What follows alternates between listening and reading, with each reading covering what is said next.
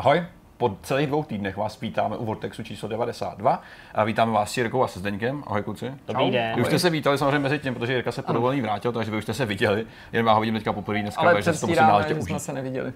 Nebudeme přestírat teda témata, který máme pro dnešek. Budeme předstírat. A, Dobrá, uh, Zdeňku začni ty, co jsi, co, co jsi připravil pro nás, za dobrotu. Eh, Já vlastně sám za sebe jsem se nepřipravil nic, musel jsem eh, ještě takhle použít Jirku. Včera ve středu večer jsme eh, se společně sešli u hraní takových 30 minut společného mm-hmm. vzájemného speciálního zážitku z Man of Madden, nebo Medan, od vývářů ze Supermassive Games. Mm-hmm. Je to ten první díl, nebo první část eh, té série The Dark Pictures Anthology, která teďka už se tak nějak jako hezky blíží, my jsme ji streamovali a s Jirkou jsme právě ještě zkoušeli ten shared, tedy sdílený mm-hmm. zážitek a o tom budeme si tady jako Super, povídat, super. jak to nás působilo. Jirko, co ty? Eh, Já jsem se podíval na penisy. Gratuluju Petře. OK, a já Ne, No, Chceš- chceš nějak rozebrat, Můžu, Jirko? můžu to bavit. rozvést, že jsem se podíval na penisy ve hrách, ale asi zbytek si stejně nechám až do toho Asi jo, povídání. to zní docela dobře, nebudem kazit to začátek, super. A já jsem hrál mobilní Street Car Racing, je to simulátor motokárového závodění, který se byl před týdnem od studia Fetcigar a je to vlastně docela dobrý a ukážeme si, jak ta hra funguje a proč by se třeba mohla i hodit na velký konzole, na PC, kdyby to šlo. A kromě A- toho jsme měli i hosta samozřejmě. Ano. Měli jsme hosta, měli jsme hosta, tím hostem byl Patrik Kotulič ze společnosti, české společnosti vývojářského studia Draw Black, eh, kteří eh, teďka pustili na Kickstarter svůj nový projekt, o kterém jsme tady i mluvili v rámci novinkových souhrnů a článků na webu. Eh, Ten projekt se jmenuje Extinction Protocol mm-hmm. A právě o něm, a nejenom teda o něm, jsme se samozřejmě s Patrikem popovídali. Patrik mi totiž před, eh, před tím, než jsme se tady sešli a když jsme si domlouvali eh, tu naší schůzku, tak mi napsal jako v e-mailu, že eh, řeší programování, marketing a teď nevím ještě co přesně, nějakou administrativu nebo něco takového, ale že se ho můžu ptát na cokoliv, takže to se mi jako líbilo. A, a Vítej ve hrách. eh, ten rozhovor je takový trochu netypický, protože eh, vzhledem k tomu, že Jirka byl prostě někde v Králově přístavišti, tak Hmm. mm. já jsem eh, ho tady natočil s Patrikem takhle sám na křesílkách, jako děláme tady novinky, takže eh, taková trochu změna. Super. Dobrá. Okay. Abych to neprodlužoval, a jsem Tak můžeme rovnou dál, co? Pojďme na první téma. Mohli jsme vás natahovat ještě nějakou dobu, ale rozhodli jsme se, že vás natahovat nebudem a že se teda pustíme do těch penisů. Uh, Jirko, jsi schopný to teda nějak jako Vysvětlit? na úrovni vysvětlit, o co se jedná? Já doufám, že jo, Teda protože jako nepopisuj úplně penisy, ale to téma, proč jsi vybral? a to téma jsem si vybral z toho důvodu, že mě zaujalo článek na Mhm. tohleto téma a posledně jsem se pustil do nějakých dalších článků, abych eh, se ponořil hlouběji do historie penisů ve videohrách a zjistil, co je vlastně tak obtížného na tom penis ve videohře vytvořit, případně proč penisy ve videohrách nevídáme častěji. A eh, nenechte se mílit, ani nemusíme dělat nějaký virtuální Jasně. disclaimery, protože tahle ta debata nebude hm, v podstatě vůbec o sexu, i když se my můžeme někdy tu a tam dotknout, eh, ale je čistě o anatomii nebo o tom, jak eh, vypadá nahý muž a proč ve hrách nevypadá třeba tak, jako vypadá ve skutečnosti a jak se třeba jeho spodobnění ve hrách liší od eh, nahé ženy. Nejen ve skutečnosti, ale myslím i co se týče toho věrného zachycení. Já asi začnu tím, že když mám náhodou nějaký volný čas a není ho mnoho, a rozhodnu se ho přesto strávit vide- eh, s videohrama, tak ho dost často investuju do zkoumání nejrůznějších erotických her mm-hmm. nebo her, který nějakým zajímavým způsobem pracují s nahotou, což vždycky nemusí být jedno a to též. Jasně. A musím říct, že i po těch letech náhodných zkoumání typů a nahodile objevených článků na internetu, eh, od nějakých erotických novel přes nějaký slíkací pokry až po eh, survival hry nebo třeba bojovky, ve kterých vystupují nahé ženy, ať už eh, prostřednictvím modifikací, které vylepší ty původně Vylepší, oblečené. Ano, to jsem se trochu odkopal. Případně pro někoho, pro někoho zhorší. A taky konec konců nazí muži, protože já tady mluvím o těch nahých ženách a to je vlastně už součást toho problému.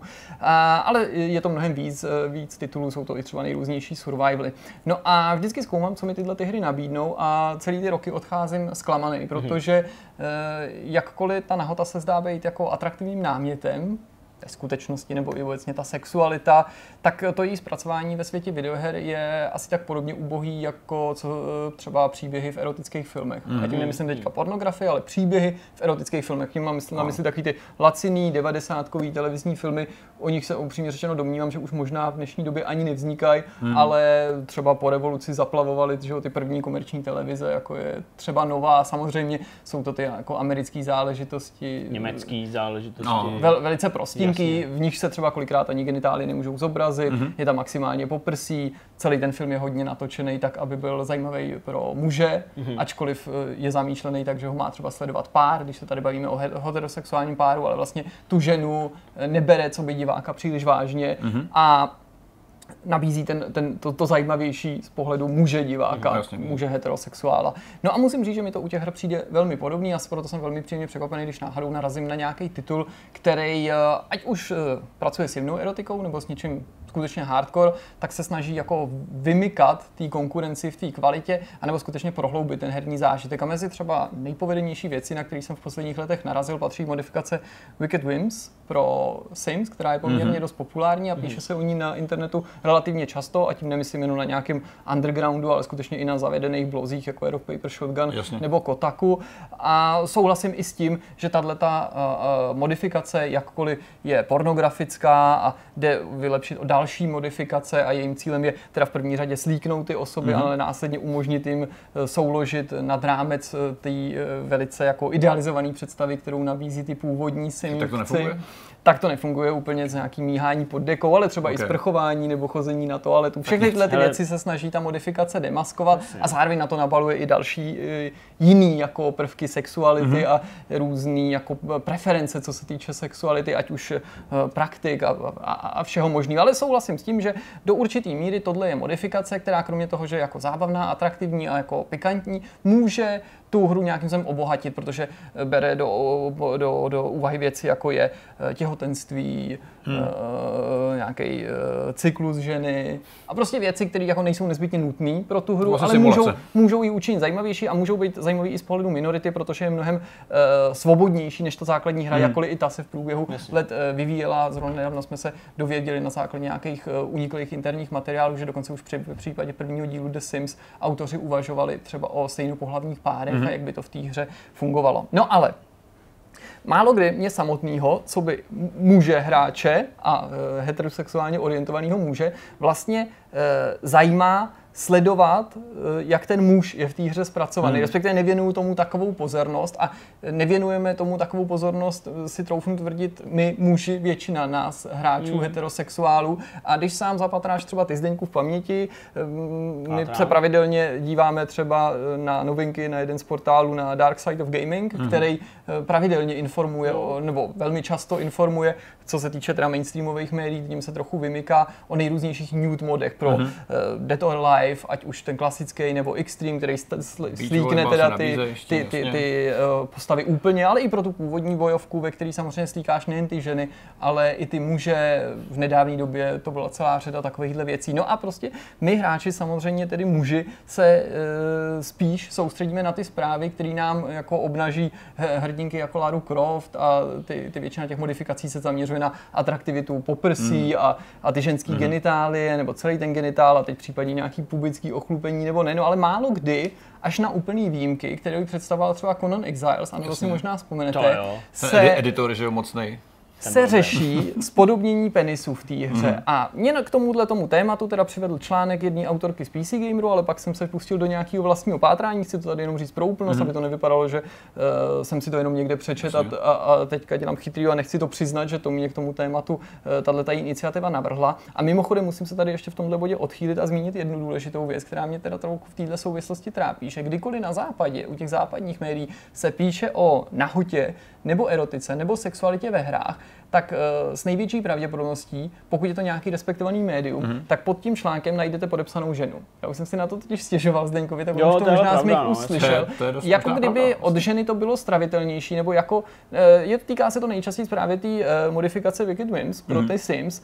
A jakkoliv bych och, byl ochoten akceptovat a pochopit argument, Sims hrají víc možná ženy, proto jako jsou povolané o nich psát, tak uh, tady zjistíte, když začnete hloubat víc a číst si články o erotice, erotických hrách, že pokud nepřejdete do toho segmentu těch skutečně pornografických mm. her na specializovaných webech, tomu určených, kteří většinou spravují muži, nenutně jenom he- eh, heterosexuálové, Hmm. teda samozřejmě, tak na těch mainstreamových webech, jako kdyby z té redakce, z toho kolektivu, vždy bylo potřeba eh, vybrat ženu, která ne, že je povolanější o tom informovat, ale jakoby z jejíž úst to nezní tak skandálně, případně jako ne tak vulgárně, ale přitom ten text eh, může být jedna ku jedný. Je dobrý, je špatný, je vulgární, není, nejde Jasně. ani o ten názor. Jo? Já nespochybnuju o tom, že by o tom ženy mohly psát, spíš mi to přijde jako, že to je absurdní příklad nějaký, jako nechci říct pozitivní diskriminace, ale spíš jako jakýsi, jaký, jakýsi selekce, jako kdybychom se obávali eh, vydat text prostě, který napíše muž a, a bude tam hodnotit, jak je zpracovaný třeba ženský genitál, což je přesně příklad této aplikace, proto, a tam je, jo, té modifikace, kde to vlastně hodnotí Jo, jo, takhle. ty, ty, ty ženy jako opakovaně, eh, ne tedy jako z toho důvodu, že by tomu měli víc rozumět, ale prostě z toho důvodu, Takže že jsi to jako to, nez, jsi- jsi prase, to jsi- nezní jsi- jsi- vulgárně. jsi- Ano, jasně. protože to píše žena, tak ona to samozřejmě v tom ne, nemusí nutně hledat eh, jenom nějaký jako sexuální objekt, Jasně. ale jako hodnotí to jako z toho biologického hlediska nebo prostě autentického hlediska. No, tak no. pojďme asi k těm penisům teda jako takovým. Dobrá. Tak, eh, máš nějaký jako seznam her nebo množství? No, nebo eh, statistiky? hele, zajímavý je, že jednak eh, obnažený penis se ve hrách skoro vůbec nevyskytuje. Hmm. Až na úplný výjimky. Ale na druhé straně ty první kousky by si našel třeba už eh, začátkem 80. let. Kousky. Eh, Tím důvodem je, Uh, určitě jako uh, to, že ty hry, většina o kterých my se bavíme nebo obecně se řeší, Mhm. uh, jsou ze Spojených států nebo jsou minimálně orientovaný na západní publikum, tudíž všichni podlíháme nějaký uh, spíš americký než tý evropský volnější morálce a nějakému přizpůsobení. Uh, směšný na tom samozřejmě současně je, že kolikrát se nemůže nahota objevit, nebo z, z vůle eh, vývojáře nebo v obavě eh, před nějakou ratingovou komisí, mm-hmm. i ve hře, která má samozřejmě nálepku pouze pro dospělí. Mm-hmm. A ve hrách, jako je ku příkladu Skyrim, kde je právě eh, modifikace jsou jednak populární Jasně, velmi a narazíš tam právě i na tyhle ty nude mody, celou řadu, ale i několik eh, modifikací, které se zaměřují na ty penisy, což je právě spíš rarita. Tak eh, Skyrim to je příklad hry, ve které můžeš člověka zabít, ufiknout mu hlavu, prostě eh, ugrilovat ho ohněm, elektřinou, prostě rozčtvrtit, já nevím co všechno, prostě různý bestiální způsoby Mhm. zabití zobrazit. Ale prostě penis je tabu, jo? podobně prostě eh, ve Falloutu nebo v Dragon Age. To jsou příklady dalších her, eh, v nichž by i ten penis dával smysl, protože je tam i třeba ta romantická linka, No nebo je tam nějaký zobrazení té sexuality, No, což je úplně absurdní, protože máš hru, která je po 18, Mhm. je velice násilná, třeba kolikrát, je v ní sex, je v ní romantika, Mhm. ta hra tvrdí, jsme pro dospělý, dospělý příběh, dospělý emoce, dospělí lidi, skutečné postavy, ale tohle nezobrazíš. Na druhé straně, když se podíváš na obnažení obecně lidí ve hrách, eh, tak eh, samozřejmě mnohem častější je spodobnění ženy nahý, a i v případě těch mainstreamových her, který jako překročí tu určitou bariéru, mnohem častěji narazíš na, narazíš na obnažený poprsí mm-hmm. nebo, nebo ženský genitálie ve hrách, jako je God of War nebo Zaklínač, protože k tomu je západní společnost jakoby To eh, toleruje. schovývavější, tolerantnější. Přitom je to směšný, protože když si odpustíme argument, který je do značné míry taky překonaný, protože je vlastně e, nesprávný tak trochu, eh, že já nevím, ženský tělo je estetičtější, jakkoliv já ho třeba osobně můžu považovat za estetičtější, to by To neměl ne být ten no, důvod, jasně. tak to není přesně, to, to si nemusí myslet všichni a neměl by to být důvod, proč se tak e, rozhodujeme.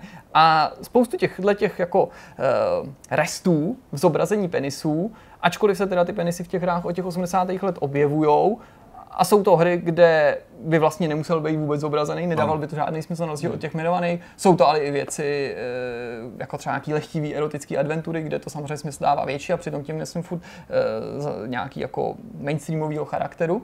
Tak se samozřejmě snaží eh, řešit nebo opravovat a vynahrazovat ty výváři těch modifikací. Mm-hmm. Ty se můžou zdržovat ku příkladu na Nexus moc, kde samozřejmě po Jasně, zaklikání patřičných filtrů na takovýhle věci narazíš, ale jsou i speciální fóra a databáze, které se specializují vysloveně jenom na eh, pornografické mody nebo erotické mody, anebo ne nutně eh, sexuálního charakteru modifikace do her, ale modifikace eh, prostě ty nude mody, které jenom ty postavy jednoduše obnažují, ačkoliv mm tam nezachází nikam dál. No a kromě těch jmenovaných her za pozornost stojí třeba z nedávné doby Assassin's Creed Odyssey, zase Aha. hra, ve který jako můžeš dělat lecos, romantický zápletky a doslova bych řekl jako soulože jsou její nedílnou součástí, protože ty můžeš udržovat víc vztahů, teď nevím jestli přímo paralelně, ale minimálně v průběhu té hry můžeš navázat víc vztahů, mm, jsou tam narážky na ten sex, eh, myslím taky i do, dokonce na stejnopohlavní sex, kromě toho si můžeš vybrat hla, hlavního hrdinu a zase t, t, na samozřejmě mužský genitálie by si v té hře nenašel a jeden z těch modelů se právě tohleto pokusil uh, napravit. Ale v tom zkoumání právě ti lidi, kteří tohleto popisovali už přede mnou, došli k tomu, že kromě jisté průdernosti překážkou je teda samozřejmě ta fyziognomická stránka, Jasně. prostě to, ta obtížnost toho zpracování. Jinými No slovy, vytvořit, právě. vytvořit jako penis ve hře je těžký. Co těžký? Je to tvrdý, doslova, jo? Takový jsem si do, do, do, dovolil tady jako lehký dvojsmysl. Někdy to není úplně tvrdý. Vytvořit ten A penis myslím si, že když to je- není tvrdý, tak je to jako složitější to No, vytvořit. No, je, a to, hele, dobře mi nahráváš, protože ku příkladu eh, ve Skyrimu, plácá. který je na to, No, který je na to čekaj. jako uh, bohatý, Mhm. mm-hmm. nebo bohatší, aspoň něco tam najdeš, jinými slovy, aspoň něco tam najdeš, tak uh, si můžeš třeba vybrat penisy, můžeš si vybrat penisy různých tvarů, až často až jako abnormální penisy, eh, různých eh, zakřivení i různé orientace, ale jsou to v podstatě jako statické záležitosti, takže pokud nežiješ v tom iluzorním světě, že ten tvůj hrdina je tedy stále při chuti, tak eh, by se dalo říct, že eh, je to jako nerealistický až do té míry, že si neumím představit, že to někdo používá, protože tě to jako, mm, to ruší ten zážitek, prostě Ano, to ano. nejde teďka o estetiku, ale je to prostě hloupý a ty, když to eh, takový mod aplikuješ z toho důvodu, že tu, tu hru chceš učinit realističtější, Hmm. tak tohodle nedosáhneš. Jasně. Což se některý ty autoři snaží samozřejmě už řešit a zapojit do toho nějakou tu fyziku, ale samozřejmě pokud se to už někomu podaří, většinou na tomto tom poli úspěšnější vývojáři nebylo komerční takový her, jako- jako právě ty Conan Exiles, Conan kde Exiles. bylo možný eh, jednak si jako pohrát s tou dílkou, Jo, jo, jo. A když ale byla tam dřepnul, fyzika. Tak to, a to, to, ta fyzika to bylo, jak když já nevím, prostě takový ten eh, sranda balónek, ze kterého se dělají ty, ty, ty psíkové a něco, a něco takového měl prostě mezi nohama, tak tak jako... brr, Mhm. Nezdálo brr. se ti to jiným Ale nestálo se mi to. Dobře, Bylo že to to říkáš, protože uh, Jako asi to bylo nejdál, nebo jako Ano. prostě za poslední dobu fakt jako asi nejvíc, co jsem Mhm. kdy viděl, ačkoliv penisy jsem teda jako neskoumal cíleně, jako takže jo, bylo to tam nějak se to hejbalo, ale bylo to vzdálený. A co realitě. ještě taková ta Dobře, že Scrum, to ta, říkáš. ta, ta ano, survival věc. a nebo Rust. No jasně. A. A raz taky. Jasně. no. Dobře, že to Jo. říkáte, protože většina uh, těch lidí, kteří se o to zajímají dlouhodobě, konkrétně Hmm. o ty penisy, zaměřují se na ně, chtějí je stahovat, zkoumají, kam ty modifikace pokračují, tak, eh, tak eh, mluví o tom, že vlastně tu máme dva extrémy. Máme tady ty statické penisy, Hmm. což nemusí nutně znamenat jenom stopořený, ale prostě nějaký statický penisy. A na druhé straně penisy, eh, které jsou zase tak až abnormálně pohyblivý, jo, že připomínají nějaký jaký rozsol. Jo, jo, No, takový. Prostě takový šílený. I když jako, eh, já jsem třeba, když jsem se znova jako důkladně probíral těm Conan Exiles, tak to ve ten výsledek na mě působil možná přesvědčivý, než jak jsem ho měl zafixovaný v hlavě a, a navíc bych zase nechtěl spochybňovat, že při té při tý, jako eh, variabilitě člověka je možný, že někdo z nás je pohyblivější než někdo jiný a tak dále. A Prostě to, mimochodem, troufli byste si typnout, jakou, jakou technologii pro tu animaci toho penisu zvolili, od čeho se odpíchli. Ne, ne, nemyslím technologie, spíš jako co bylo, co v té hře už muselo být, a co oni využili, aby si tu práci usnadnili a ten penis byl animovaný. Vlasy. Ne penis, ale i varlata. Aby řekl vlasy.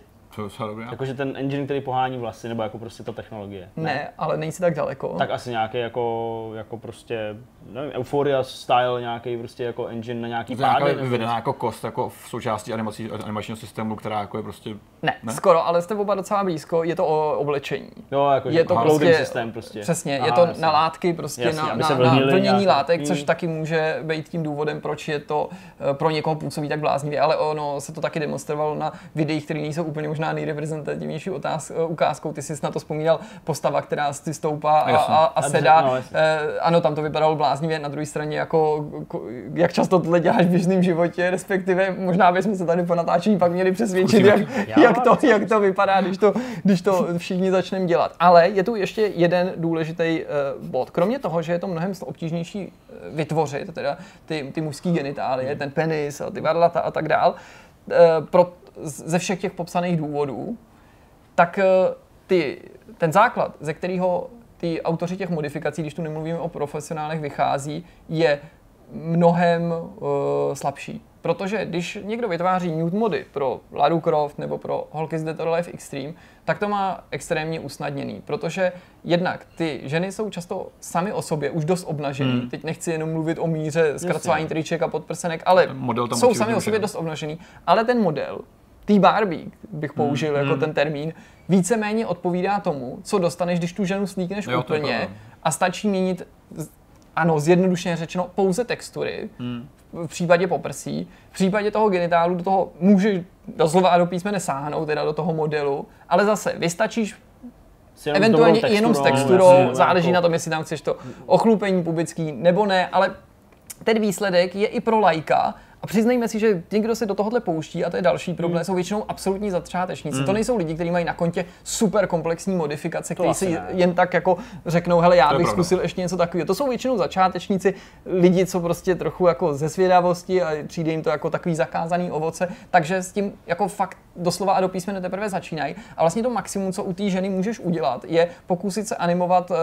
to poprsí. Mm-hmm. Což je zase něco, s čím už část těch her dokonce počítá. Je dokonce i, z, i ty hry, v nichž to poprsí je jako schovaný. Hmm. Jo, Protože vzpomeňte prostě si sami, je kolik vidět, her to řeší. Hejbe že jo? se, jasně, no, tak to prostě je, no, to, to je rozhodně nesporná výhoda těch žen ve hrách, teda pokud te chceme slíkat, to souhlasím. No a na druhé straně samozřejmě teda ten muž, když si představíte ten model, tak to je, že jo, Ken, když jsem použil Ano, tam ten ano. termín té Barbie, čili tam je potřeba všechno vymodelovat od Ano, začátku, ano. protože drtivá většina těch modelů, podle teda těch lidí, kteří se tomu věnujou, ne, v tom rozkroku nemá vůbec nic, ani jakoby nějaký náznak, jako skutečně totál Ken, jo. A je i výjimkou, když ten model aspoň se snaží něco naznačit, tudíž se jako v uvozovkách, a vím, že to zní jako směšně, má ten jako eh, modelář, ten, ten autor té modifikace, od čeho odpíchnout, ale prostě je to pořád pro něj jako totální začátek a v podstatě musí nějakou věc na úplně jinou věc přidělat, do toho myslet na ten pohyb, do toho, aby to sedělo, jasně. jo, jako eh,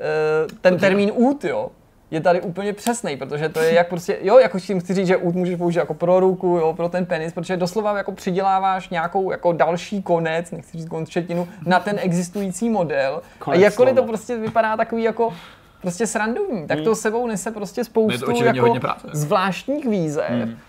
A z druhé strany, teď to může působit, jako se tady bavíme o nějaké jako totální minoritě, o okrajové zábavě, ale zjevně se ty modifikace těší jako obrovský popularitě, navzdory tomu, jak neotesaně působí. Vlastně. Pokaždý, když nějaká hra ten penis zobrazí, ať už záměrně, typu, teda Conan Exiles je v tom i část marketingu, Určitě. eh, Rust nebo ten Scam, nebo nezáměrně, typu nějaká objevená nahota v, Hmm. ve Watch Dogs, třeba ve dvojce mám pocit, že byla nebo když se objeví něco GTAčko, někde se myhne nějaký nahý člověk sprchovací scéna, třeba v nějaký jako interaktivní filmu pro dospělý. A v Beyond, že jo, to byla nějaká taková ta kauzička, že, že si ty modeláři tam jako dovytvořili tu, tu sprchující Jo. Ellen Page, z čehož teda neměla vůbec Jo, Jo, radost, to neměla vůbec Jo, radost, to byla Jo. nějaká taková kontroverzička. Hm? Tak, eh, tak eh, prostě eh, je potřeba současně myslet na to, že pořád mluvíme o tom, jak ty hry hrajou všichni dneska. Hrajou je i ty ženy, že jo? Mm, a tudíž pokud se tu a tam hodí kost mužům, a neříkám, že to je taky tak častý, ale i v případě Asi. těch dospělých her a dostanou tam jako nahou ženu, tak přece není tak naivní očekávat, eh, že se tam objeví prostě i nahý muž jako se, se vším všude. Přitom je to fakt prostě zajímavý a vidíš to i na těch příkladech těch her, které jsme teďka jmenovali, že to jsou hry, které to vlastně použili jako součást marketingu. Některý, jako ten Rust a Scam, to můžou hájit tím, že je to prostě survival. Jo, takže survival, abys fakt jako měl pocit, že jsi obnažený, ale takový Nazí to nazí a vystrašení, jasně. přesně doslova.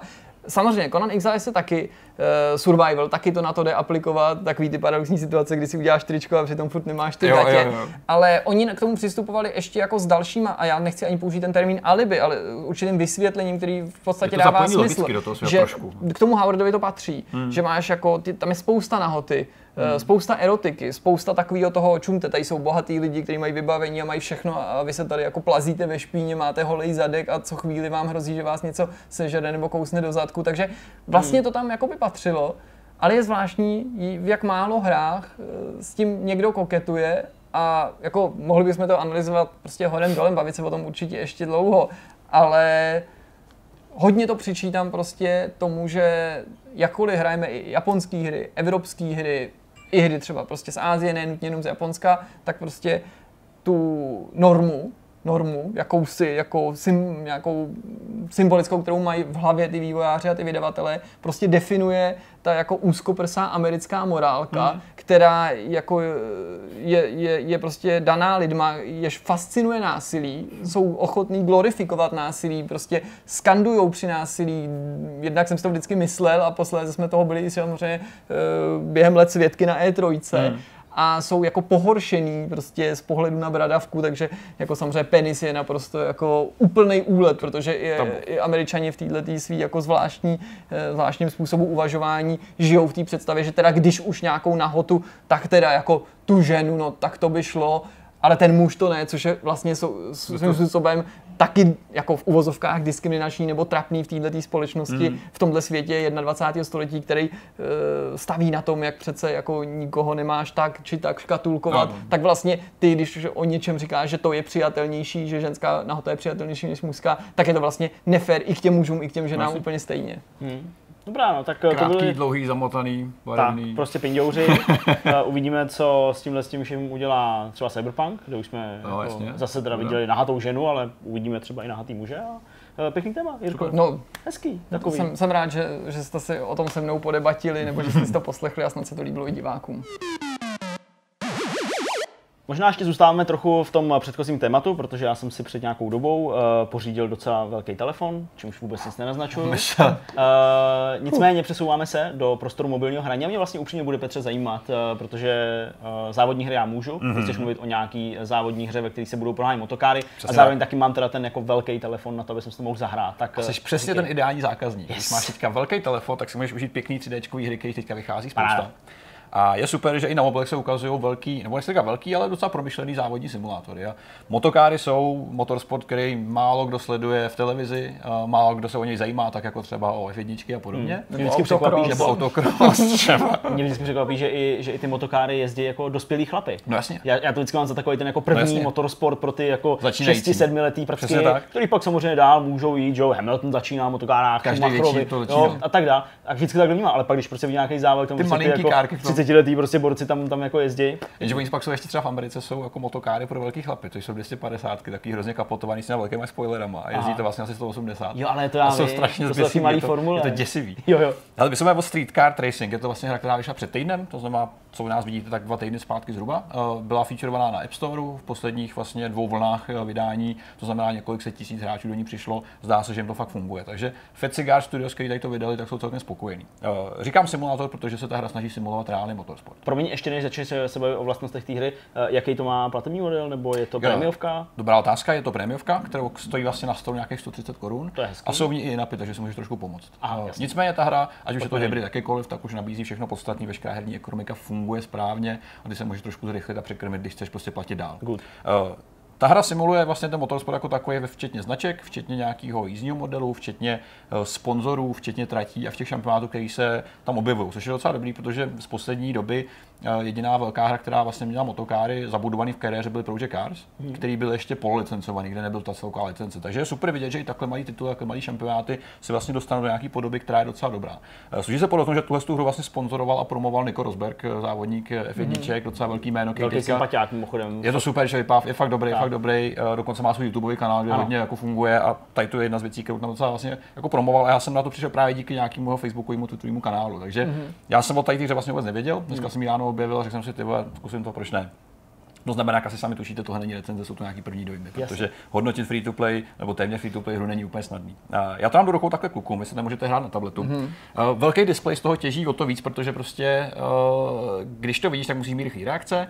Eh, Můžete si vybrat i z dvou různých eh, vlastně modelů ovládání. My jsme se tady kdysi v minulosti bavili o tom, že já třeba nemám rád úplně ten tilting, natáčení toho mm-hmm. displeje a radši preferuju prostě virtuální tlačítka.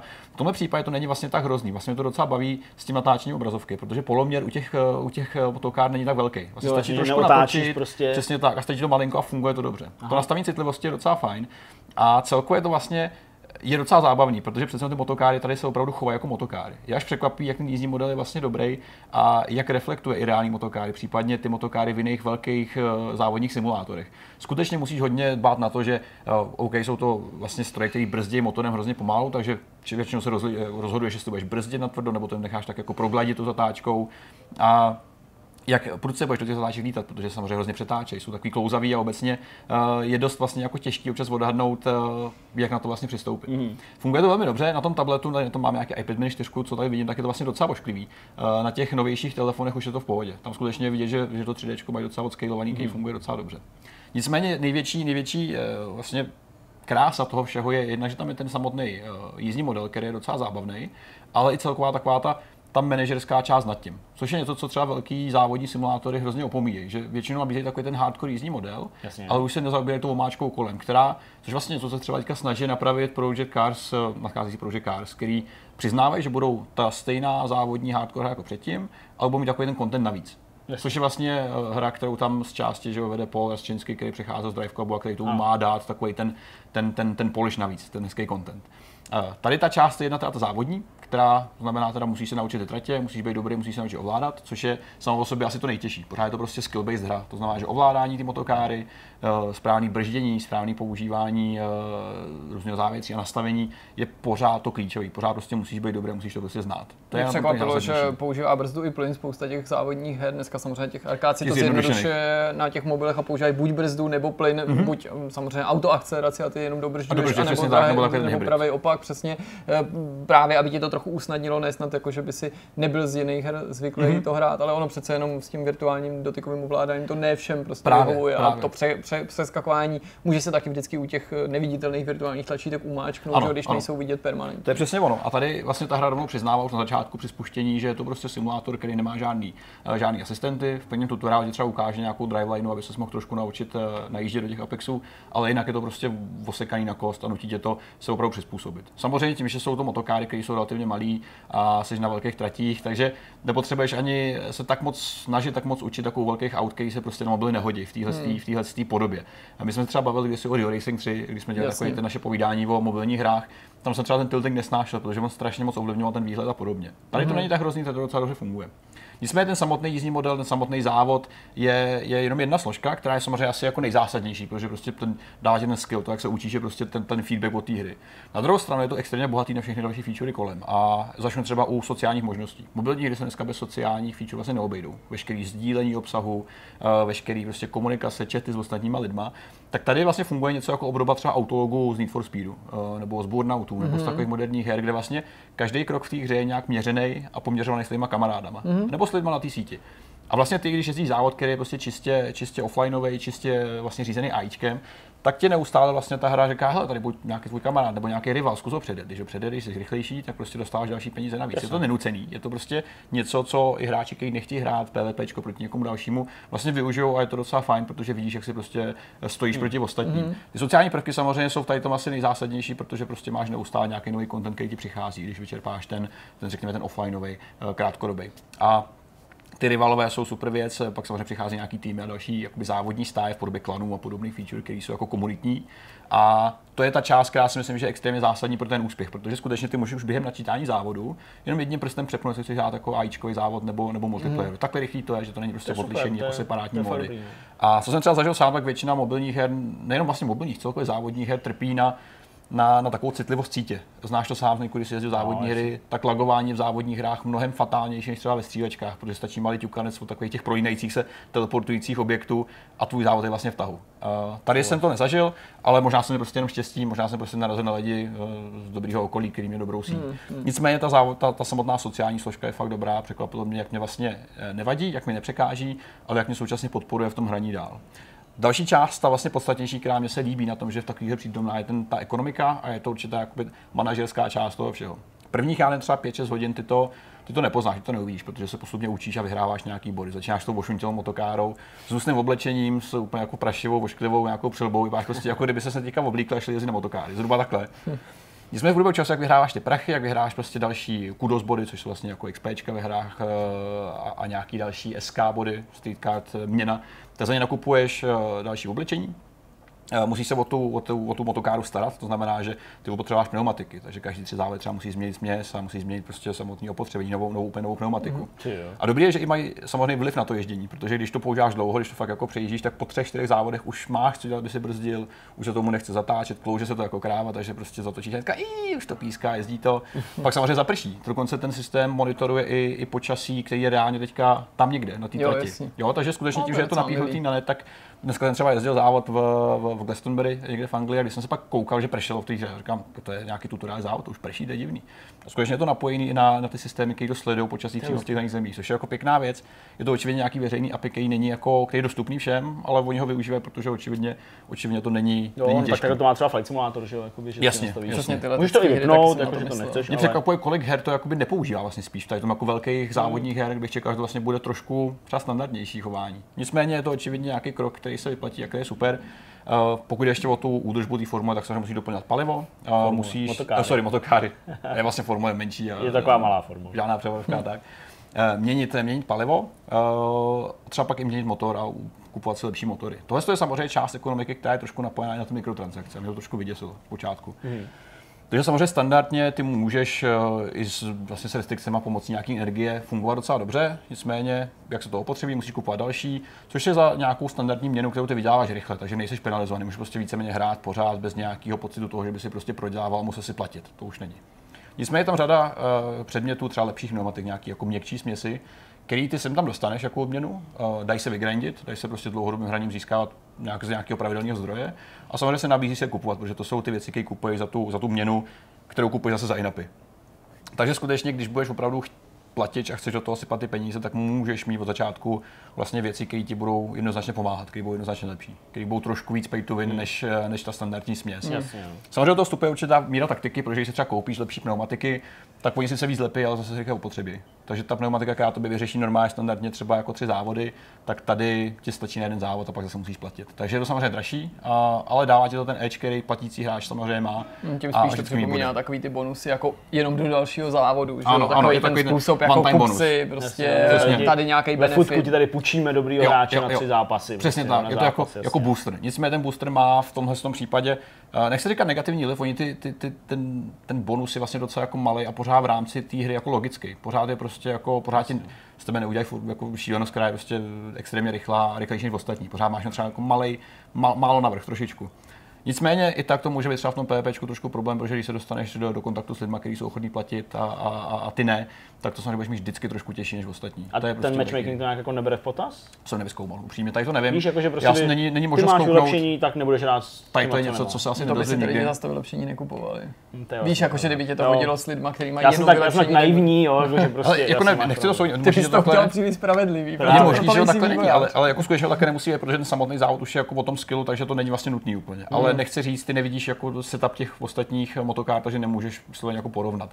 Nicméně třeba dobrý je, že i takové jako malé kosmetické věci, jako je třeba nová helma nebo lepší rukavice, ti trošku jako pomůžou s, s ovládáním toho samotného, ty samotné motokáry. A malinko třeba procento ti pomůže k tomu, že, že se to méně klouže, že máš prostě víc pod kontrolou. Je to jako logické vysvětlení, který uh, není přehnaný, a, ale dává tomu takovou šťávu. Když je to tak málo, jak říkáš, procentuálně třeba vyjádřený, mm-hmm Poznáš to vůbec? Poznáš to, poznáš to. Když to nahromadíš ty upgradey, tak cítíš, že třeba v těch místech, kde jsi předtím hrozně klouzal, tak najednou je to trošku pevnější. Jako to trošku nemusíš tak moc otáčet tím volantem a natáčením toho hmm. samotného tabletu nebo zařízení, což je docela dobrý. Současně to neznamená, že budeš prostě nejlepší závodník. To si myslím, že tady to zvládne hmm. docela dobře, ale samozřejmě ten pay to win aspekt tam je trošku cítit, hlavně teda asi v pozdějších fázích, kdy ty vyšší kubatury motokár se prostě potřebují rychlejš a když se víc hrát, musíš buď to prostě víc čekat, anebo, anebo trošku víc platit. A třeba hmm. ten systém eh, restrikcí je tady vlastně omezený formou klasické energie. Ty máš jako závodní nějakou energii, oni tomu říkají fitness status, a ten se zapojit tam může zlepšovat tím, jak jezdíš a když vyhráš a chodíš na ty tréninky, tak hubneš. Tam je skutečně tvoje váha tvého profilu jako vyvážená v kilogramech. To bych chtěl. Já jsem začínal třeba 76 kg, říkám, to je docela lichotě, cashby, ty vole.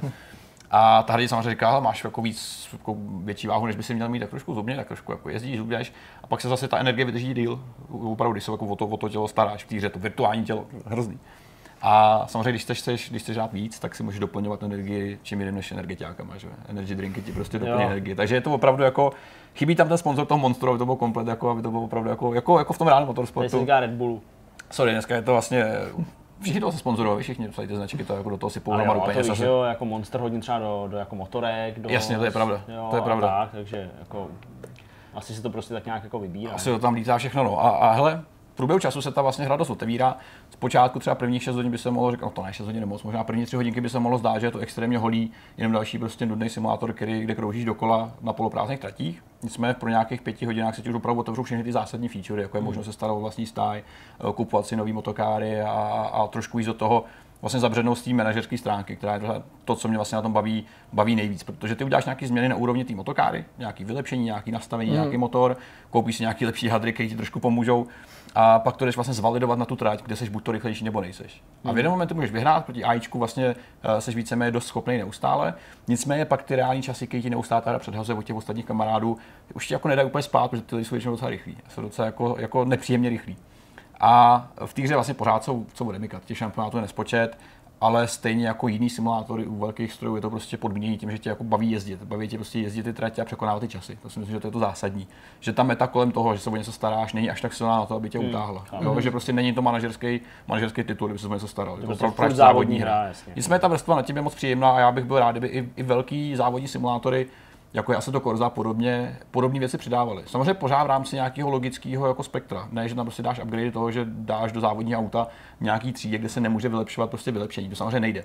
Mm-hmm. Ale spousta věcí se dá prostě jako logicky vysvětlit a aplik- aplikovat do té hry tak, aby, aby to nebylo násilný, aby to vlastně přidalo zase hráči něco navíc. Dá se tenhle ten systém, jak ty říkáš, ten manažerský přirovnat třeba k formulím aktuálním, jak to mají ten takový ten... Velmi, velmi zjednodušeně, extrémně zjednodušeně. Jo, To takže jsou- formulích je to komplexnější. Mnohem Myslím komplexnější. teďka aktuálně v Codemasters, že jo, dílech, který prostě Vím, vím, co myslíš. Ano. ten obrovský pavouk těch vylepšení. Tady to není a- až takhle hrozné, je to vlastně hodně přímočarý, že současně to musí dbát i na vlastně prostory toho user interfaceu, který je hodně malý, a na tom telefonu se musí většinou klikatelný a jasně vysvětlený, bez nějakých větších komplexit. Což je a současně umění, protože dokázali do toho vštípit řadu informací, které jsou podstatné a docela těžké na pochopení, ale současně se vejdou na ten displej a jsou vlastně čitelný a v pohodě, což uh, sám jsem se přesvědčil, že dělat user interface na telefony a tablety je jedno z nejhorších povolání, který může být a je to fakt náročný, protože ukazuje se, že udělat hru, která má jako hrozně komplikovanou logiku, je snadný, ale pak ti vysvětlit lidem je už to nejtěžší vlastně.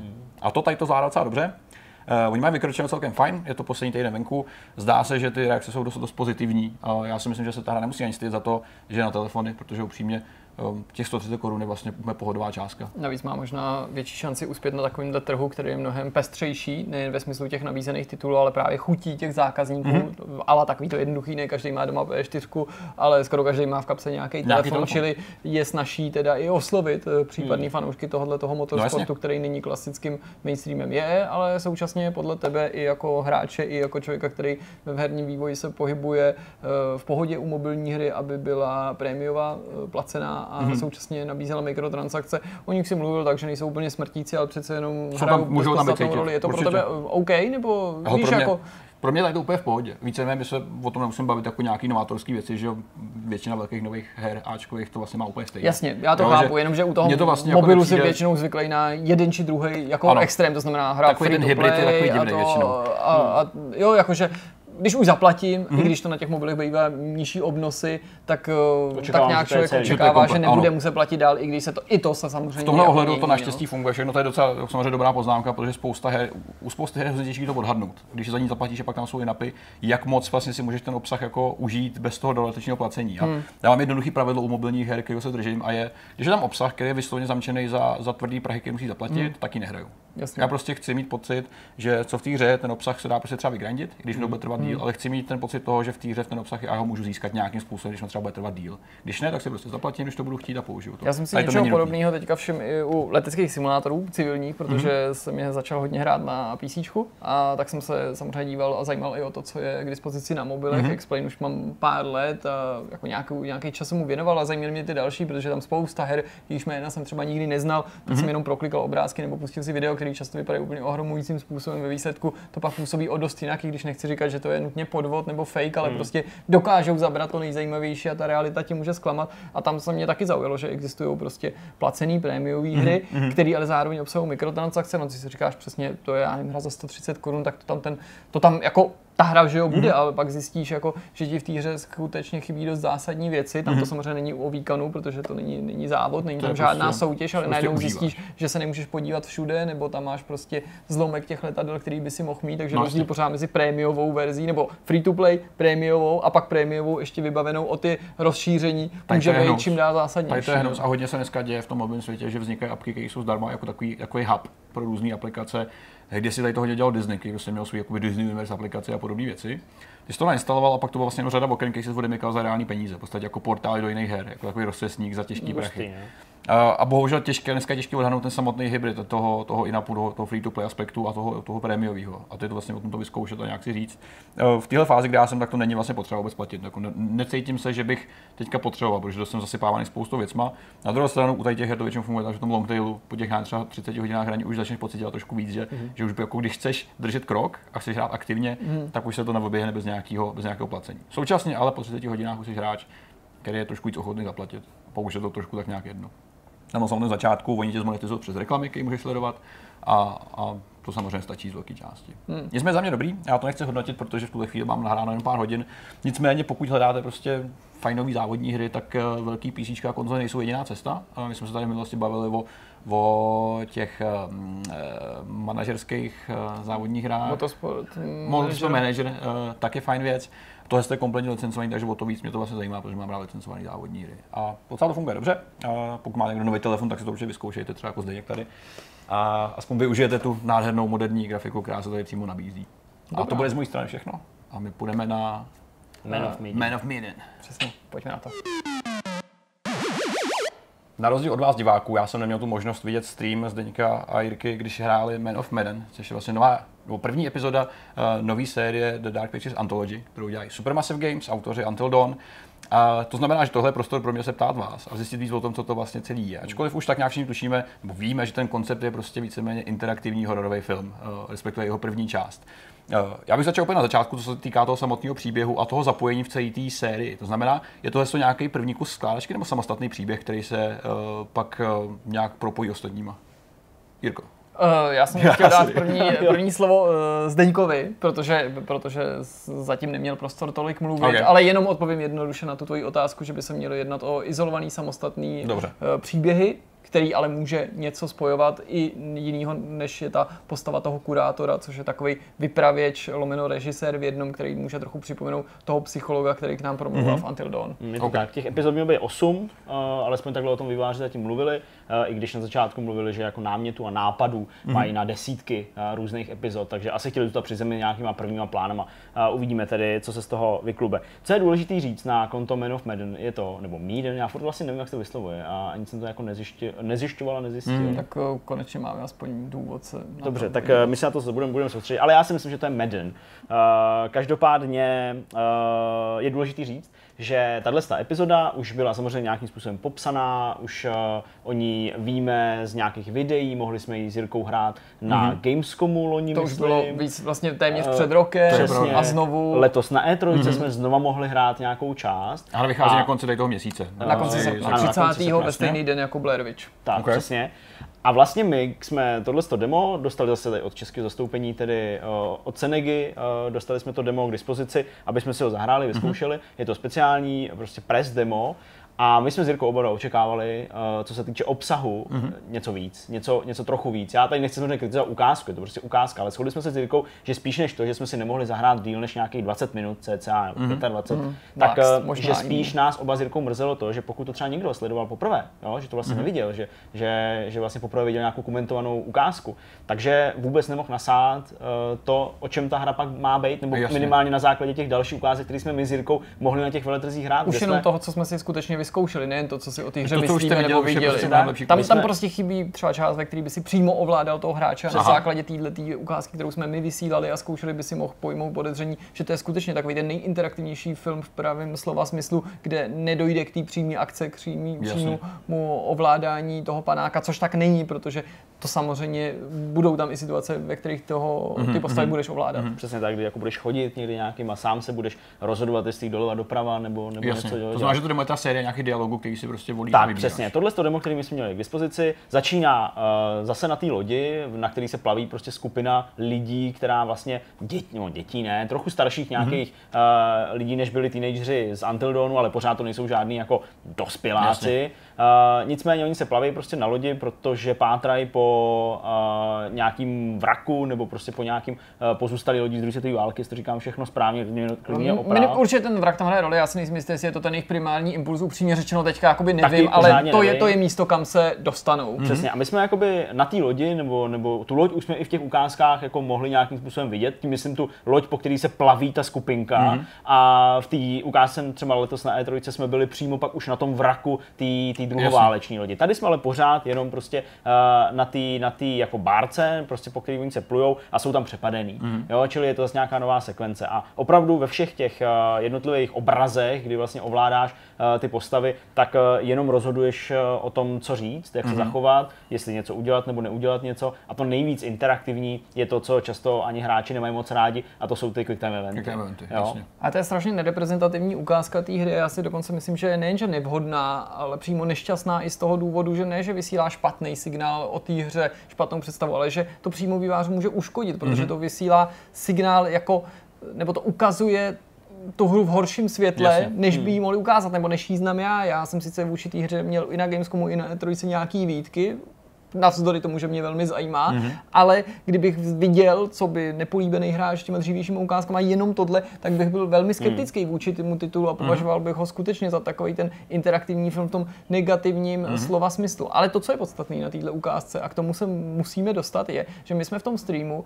to hráli solo, prostě single. Okay. Ale ta hra nabídne multiplayer. Mm-hmm. Jednak hot seat, gaučový, ve kterém si budeš předávat ovladač, což jak vždycky Zdeněk správně v této souvislosti vypichoval, by si čistě teoreticky mohl simulovat úlec, který hry, jako například Until Dawn, včetně všech těch jo, dalších ano. věcí, kterými Until Dawn tuhle tu novinku připomíná mm-hmm. z mhm. logických důvodů. Je, je, tam, ačkoliv se to tady tak nemenuje, taky ten butterfly efekt, že i drobný akce mění Využívají ten svět, volby, jako to, a, mm-hmm. ačkoliv to běží na jiný technologii, tohle Unreal Engine, tam to byla Decima, ačkoliv mm-hmm. se to ještě tak nemenovalo, engine od Guerrilla Games, tohle je konec konců multiplatformní záležitost, mm-hmm. už ne Unreal Nova, tak je tady OK, tenhle ten mod, tenhle ten uh, hocí, který má být vylepšený o to, že tam asi budou mít nějaký ponouknutí, kdy to máš dělat, mm-hmm. možná to bude nějak i trochu hodnotit, možná ve stylu Hidden Agendy, kterou jsme taky vzpomínali, ale je tam plnohodnotná onlineová kooperace, tady tady kdy můžou lidi si sledovat stejnou situaci, stejnou Aha. místnost ze stejného úhlu kamery a ovládat dvě jiné postavy a třeba i spolu víc dialog prostřednictvím voleb, který činí nezávisle na sobě,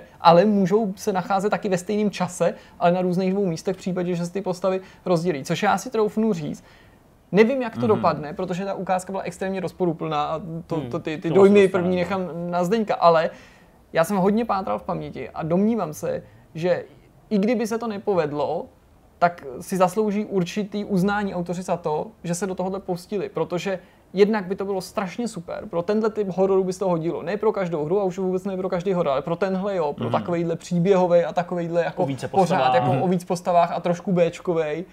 A já si nejsem vědom toho, že by se o to někdo pokusil. Mm. O mhm. multiplayer, hororový, příběhový hře, eh, interaktivní adventuře, nebo minimálně v takovémhle podání. Mm. Je to tak. Uh, celý ten systém funguje hrozně jednoduše. My jsme to hráli na PC, takže přes Steam Uh, takže vlastně ty do té hry uh, v tom menu přímo pozveš prostě nějakého kamaráda z toho tvýho seznamu. To, to, to připojení proběhlo v zásadě úplně, úplně jako rychle, instantně. Mm-hmm. Uh, viděli jsme se v nějakém lobby, já jsem si, co by zakládající, mohl vybrat, uh, kterou z těch dvou postav nabízených v tomhle tom demo si uh, můžu ovládat, mm-hmm. kterou, prostě, za kterou budu hrát. Nějakou jsem zvolil, na Jirku automaticky přepadla ta druhá. Hra se spustila, oba jsme to viděli ve stejný čas, reálně prostě probíhalo na začátku to stejný na obou monitorech. Ale pak se to začalo trochu měnit. Co je, co je takový jako uh, na pováženou, nebo co je možná jako taková věc, která by třeba mohla být určitým problémem, je to, jestli jako nechat ty dva hráče spolu komunikovat, hmm. to znamená říkat si ty věci, což Jasně. my jsme s Jirkou dělali, protože jsme prostě chtěli jako jsou, vědět, jako, co se prostě děje a testovali jsme to v zásadě. A nebo jestli pro ten zážitek bude lepší, když to ty postavy vidět nebudou. Ale když se prostě připraví o takový ten jako uh, pocit z té kooperace, protože když s někým hraješ něco v kooperaci nebo prostě hmm. multiplayer, hmm. tak uh, jsi zvyklý uh, s ním mluvit. Je to Přesně, určitá rovina toho zážitku. Protože ty s tím člověkem chceš být, ale zároveň, když to, s ním budeš hrát a budeš to s ním konzultovat, tak uh, budete vědět vzájemně o tom, co děláte a co byste jako vědět neměli, respektive byste to měli vydedukovat takových těch věcí hmm. typu Zdeňkova postava někam odchází, Zdeňkova postava se vrací po chvíli a má na tváři monokl a já bych měl být eh, překvapený. Ne, ne, hmm. celou dobu prostě vlastně poslouchat hmm. Zdeňka, která mi to komentuje a vypráví. To ale uh, ano, na to by si mohl říct, OK, tak spolu nemluvte. Jenže to je problém, protože ano, to je tvý vědomý rozhodnutí, ale na druhé straně na jistý komunikaci nebo sociální prvku ta hra stojí. To je potřeba to, což jenom ukazuje na to, jak obtížný bude tohle tu novátorskou mechaniku Právě. vybalancovat, hmm, jak hmm, to hmm. jako zařídit, jestli třeba jim nepřerušit, minimálně, neříkám, že to nemůžeš obojít, ale ten in-gameový chat třeba v momentech, kdy se ty kroky těch postav na to myslel, to by byl no, prostě no. skvělý, skvělý způsob, no? nebo, jako, nebo skvělý, možná by se neosvědčil, ale je to jeden ze způsobů, eh, jak hmm. s tím naložit. A když nabízí, už... nabízí, no. nabízí jako napadá mě jeden hnedka case, který se bude řešit nevyhnutelně a takovýhle věci jsou hrozně náchylný na jakýkoliv rušení. No, jako když hraješ příběhovou hru a zvlášť hmm. hororovou, tak si představ, že hraješ s někým, hmm. kdo třeba se odmlčí najednou a přesto přestane hrát z jakéhokoliv důvodu. Ty čekáš, co se bude víš, jako takovýhle jako case, kdy třeba jeden člověk odejde a najednou se prostě jako nechá být. Tady, když to někdo pauzne, musí to pauznout, tak, Tak. se to pauzne oběma těm Jasně. hráčům. jo, ale, ale když když to udělá jako někdo jako přestane nečekaně, hrát, tak je to takový blbý. tak uh, vlastně tam ty volby začnou probíhat automaticky. Ty vlastně Jasně. failneš jakýkoliv quick time event, který tam je, takže... A na eh, otázky neodpovíš. a na jakoby. otázky neodpovíš. Takže to Vybereš asi si volbu ne- vlastně. neodpovědět, jakoby jo. vlastně. A hádám, že možná tam, kde to nejde, tak se možná zvolí nějaká, ale já myslím, že jako vždycky jde neodpovědět. Já myslím, že vždycky jde neodpovědět, respektive, že mlčíš, ale to to- ale, ale jo. ztrátíš s tím vůli na Takže tím, tohle co je dobře ošetřený částečně. Hele, jako částečně jo, ale máš pravdu, že prostě pokud to bude jako nějaký náhodák, ale neměl by být, protože bys tam prostě měl zvát eh, kámoše, tak eh, to vlastně bude znamenat určitý problém, nebo minimálně ovlivnění toho zážitku. To je pravda, no. Jo, ale zase to můžeš vyřešit tím, že když se ti prostě neozývá, tak to ty To pauzneš prostě no, a prostě budeš čekat do té doby, dokud se ti neozve. Ale Já se cizí vrátím- člověk může přinést i určitou, jenom, jenom doplním nějakou jako nevyspytatelnost, Ano, jo? jasně. že zase to může To být osvěžující v tom, že ten člověk nemůžeš předjímat, tak jako já třeba u Zdeňka, jak by se asi zachoval. Je pravda. Já se eh, vrátím ještě k té otázce té komunikace a právě tom, tom, k, tomu, k tomu řešení, který jste tady nabízel a to, že by prostě ta hra v rámci toho in-game chatu, pokud by se použil prostě voice chat na Steamu, takže by tě to prostě přerušila. Eh, Já myslím, že to je vlastně docela dobrý řešení, eh, kdyby prostě napsali, že jako nejlepší zážitek budeš mít, když budeš používat prostě voice chat, protože my ti ho režírujeme a prostě v těch chvílích, kdybys to neměl vidět, tak, tak ti to vypneme. Podobně jako bývá, že doporučení prostě nejlíp si to užijete se sluchátkama, Jasně. ale nikdo ti nebrání v tom hrát to prostě na repráky, Jasně. čili tady ti nikdo nebude bránit povídat si přes Discord. To je jo. Takže jako, to by asi vlastně bylo docela fajn. Na druhou stranu, my jsme si teda s Jirkou uh, to všechno teda jako říkali, uh, my už jsme tu ukázku znali, proto jsme ji prošli v tom, v tom singlu a proto jsme si všímali i věcí, které v tom singlu museli, pokud jste sledovali ten náš stream, působit strašně divně. Mhm. A tady z nějakého důvodu to bylo jako dotažený trochu dál, že prostě některé scény byly o větu delší nebo o nějaký jeden, dva záběry delší, Ok. ale ty jsi najednou chápal, co se děje, Ale ale, přitom v to tom singlu to nedávalo to smysl. Ale nesouviselo to s tím, že najednou jsme hráli ve dvou, jo. To bylo prostě tam, my jsme zjistili zpětně, že při single playeru v tom chybí scény, který nejsou podmíněný tím, že hraje někdo druhý. Že Mhm. tam konkrétně, abych to ilustroval na nějakém příkladu, je situace, kdy jeden z těch věznitelů uh, stojí nad těma zajatcema, oni se baví a on jim řekne dost důrazně, aby drželi hubu, prostě mlčeli a nemluvili. A oni pokračují v rozhovoru Mhm.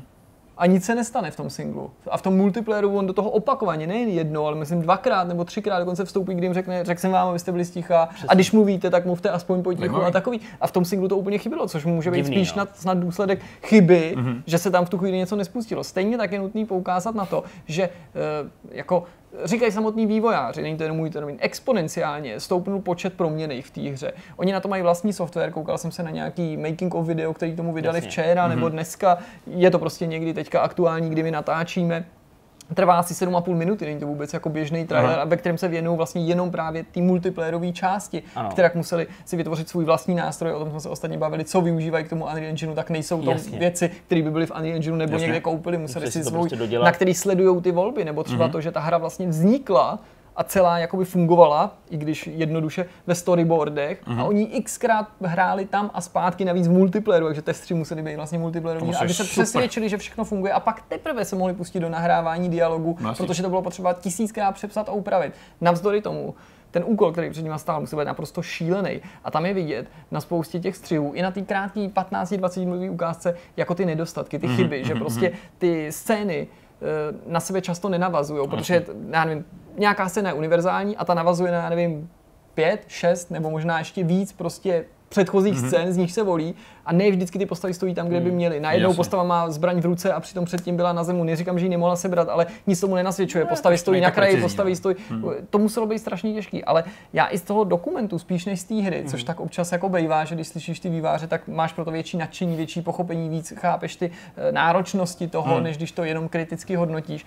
Eh, Mám jako pocit, jako kdyby ta multiplayerová verze téhle hry nebyla nějakým přídavkem, nějakým experimentem, i když je to experiment v tom smyslu, jako jestli to vůbec bude fungovat, ale jako kdyby byla tou správnou verzí, kterou máš hrát. Já po tom povídání mám jako vážnou obavu, že to je vlastně ta definitivní podoba, protože v tom singlu, ať budeš hrát za tu postavu či tu, se o část toho zážitku připravíš. A tím nemyslím tu prostou věc toho, že neuvidíš všechny scény. Chraň Bůh, to nevidíš žádný podobně větvící se hře, nebo to můžeš hrát po druhý a zkusit všechno udělat naopak. Nejde ani o to, že neuvidíš všechny postavy ve všech scénách, protože nemůžeš hrát současně za postavy, které Ano. nejsou na stejném místě. Ale ta hra je skutečně ušitá na míru ty situace tomu, jo? že ty můžeš zapříčinit, že tvůj spoluhráč zemře. Mm-hmm. přijde fascinující naprosto. Mm. Jo, samozřejmě zase musíme myslet na to, do jaký míry tenhle nápad výváři dotáhnou do konce. Známe to už z Until Dawn, všechny postavy můžou potřebovat všechny zemřít, ale pak zjistíš, že je tam třeba jenom x pevně stanovených bodů, že Kdy ta pestrost není taková, mm, ale jo. když to posloucháš, dialogy, ty nejenže ovládáš dialog a volíš odpovědi v momentě, kdy mluvíš s AIčkem, to známe, ale ty můžeš víc prostřednictvím toho dialogového okna dialog s, s živým hráčem ano. a, a vy, vyměňovat si zdvořilosti nebo naopak jízlivosti, nebo jeden to hraje tak, mm-hmm. druhý tak, to je nejednou o tom, že když ti tam vlevo nahoře, tady doslova v téhle hře podobně jako v jiných naskakuje, postava si to pamatuje a trade a tohle a upevnil mm-hmm. si, tak si jako říkáš, to není jenom nějaká postava, za kterou později budu hrát, nebo mi nepomůže, pomůže, ale to je jakoby druhý skutečně hráč, no, který jasně. nějakým způsobem a jeho postava na tu tvoji bude reagovat. Ta samotná myšlenka a koncept je vlastně hrozně super v tom, v tom případě. Je, je. A víte, kolik vlastně hratelných postav v té hře reálně bude ve výsledku ve finále? Měl bych být asi pět, eh, protože já teda usuzuju z toho, že v tom gaučovém multiplayeru, který v tomhle demo nebyl k dispozici, byl pouze mm-hmm. v menu jako zamklá položka, tak eh, tam právě píšu, že to je pro dva až pět. To mě právě zajímá, jako Čili... jestli připojíš až pět online hráčů, jako další čtyři. Ne, ne, pozor, online ne, ten, ten gauč je pouze offline, okay, okay. Ga- gaučová kooperace, okay. jo, kdy prostě si opravdu Jasně, jasně. A online jenom pro dva. A online je pouze jasně, pro dva. Jo, tak je to mhm. prostě rozdělený. Mm. Čili, uh, čili usuzu, že, že, že těch postav minimálně pro ten Men of uh, Madden uh, bude, bude pět.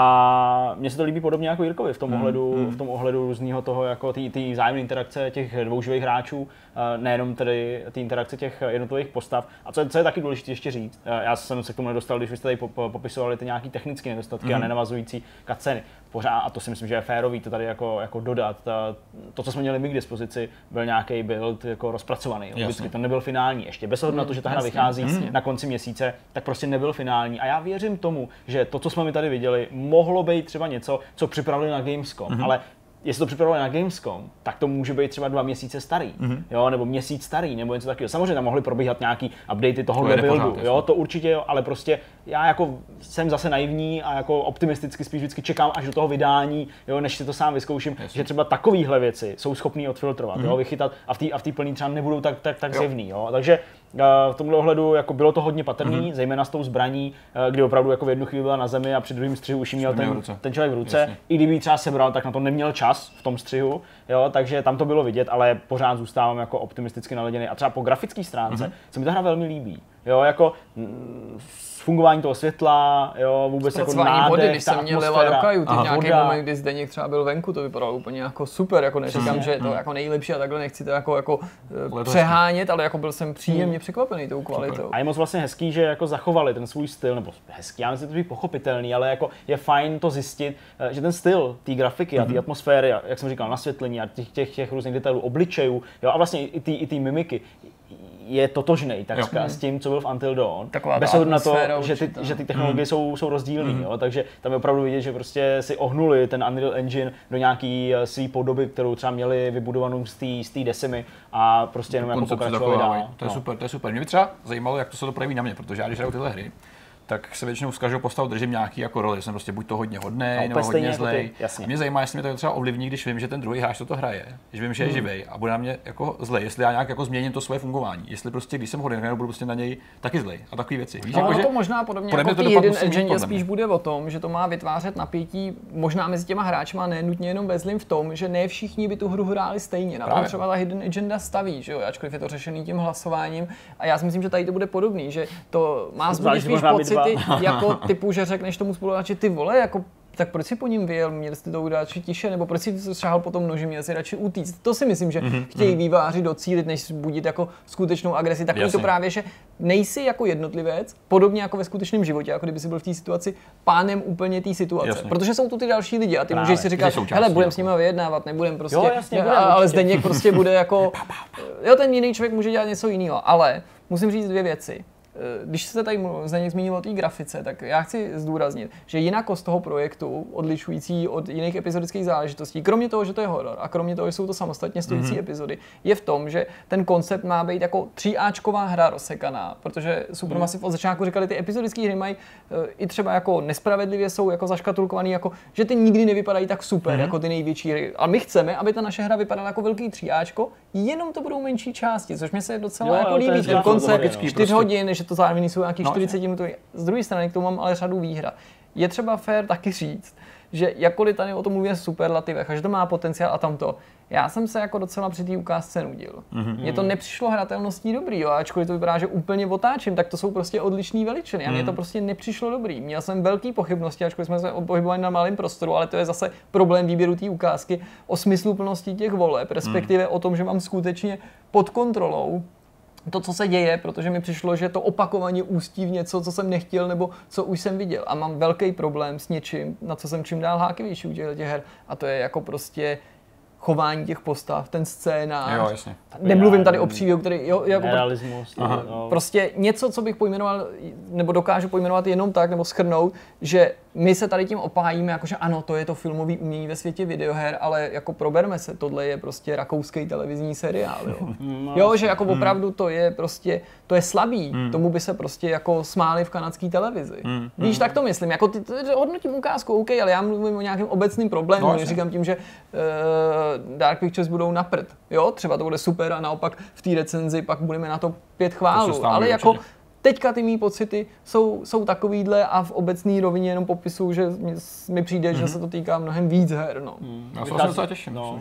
Vychází to možná i z toho, že prostě ty postavy jako v té stresové situaci na té lodi, kde přepadnou nebo unesou, tak uh, jako furt vystupují, jako kdyby se skoro nic nedělo. Jo, jo. Jako, jo, že prostě tam vůbec nejsou týpci, kteří na tebe mířejí z pistolí nebo, nebo kteří tě prostě majzli do hlavy a, a tak dále. Je takový jako v tomhle ohledu hmm. takový trochu uh, nepřijatelný, pokud prostě by si očekával něco realistického. Hele, uvidíme ve výsledku. Ta hra hmm. vychází na konci, na konci měsíce, jak už tady padlo, ve stejný den, jako vychází ten Blair Witch, takový jako hezký dvojboj, hmm. ačkoliv ty hry se nedají moc porovnávat mezi sebou a jsem na to vlastně docela jako hmm. dost vydavý. A, a, už kluci víme, jak se budou jako nějak, jak budou ty období mezi, mezi těmi epizodami? No, myslím, že to bude dlouhý, už vzhledem hmm, k tomu, že tahle hra, když jsme ji eh, loni na Gamescomu hráli, tak jsme hmm. si říkali, no tak jasně, tak není to úplně typická epizodická záležitost, ale to tady bude brzo a pak třeba hned za rok budou chtít fouknout další, ale teď vidíš, že jsme ještě celý další rok čekali, než no, ta hra vyjde, takže já si myslím, že to tempo toho vydávání hmm. bude jako velmi pomalý, že se tady můžeme bavit hmm. o projektu, který třeba bude vycházet na ploše mnoha let a Možná nová jako hra pak vyjde třeba hmm. jeden a půl roku od sebe, nebo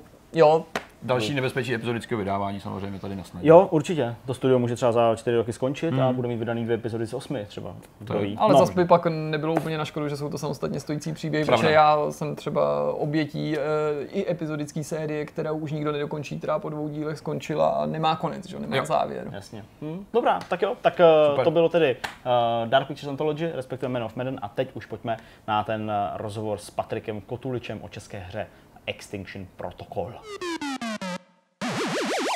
U příležitosti spuštění Kickstarterové kampaně nový české hry Extinction Protocol eh, přijal pozvání do našeho vidcastu Patrik Kotulič, uh, kterého tady samozřejmě zdravíme a vítáme. Eh, Patrik mi napsal, že se v souvislosti s touhle hrou stará o business, programování, marketing, ale že se ho můžu ptát podstatě na cokoliv. Takže vítej tady u nás. vědět odpověď, tak rád odpovím. Super. Super. Uh, ačkoliv je samozřejmě pochopitelný, že kolem Extinction hmm. Protocol, který jsme si i představovali ve článku a v nějakém videu, zároveň i děkujeme teda za nějakou vloženou důvěru, uh, protože jsme dostali vlastně materiál ještě předtím, než ta Kickstarterová kampaň byla spuštěná.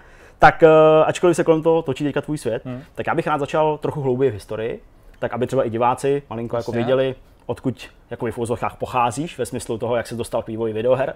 A jestli dovolíš, tak bych začal na tvý alma mater, to znamená někde na Vysokém učení technických v Brně.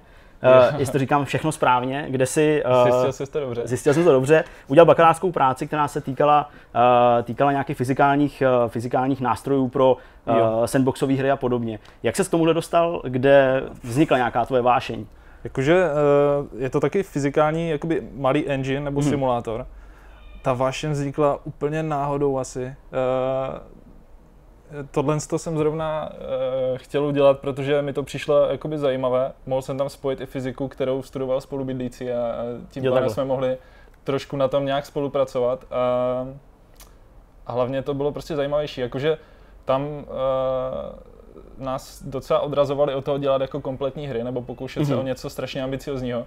Takže uh, jsem chtěl radši zkusit něco menšího, projekt, kde prostě, jo, to je 2D fyzikální engine, takže jenom jakoby se nějak odráží od sebe čtverečky, kolečka, nějaké ty základní polygonové Jasně. objekty a, a pracuje se tam s těma silama, s předáváním těch jako momentů setrvačnosti a tady těch věcí. A, hmm.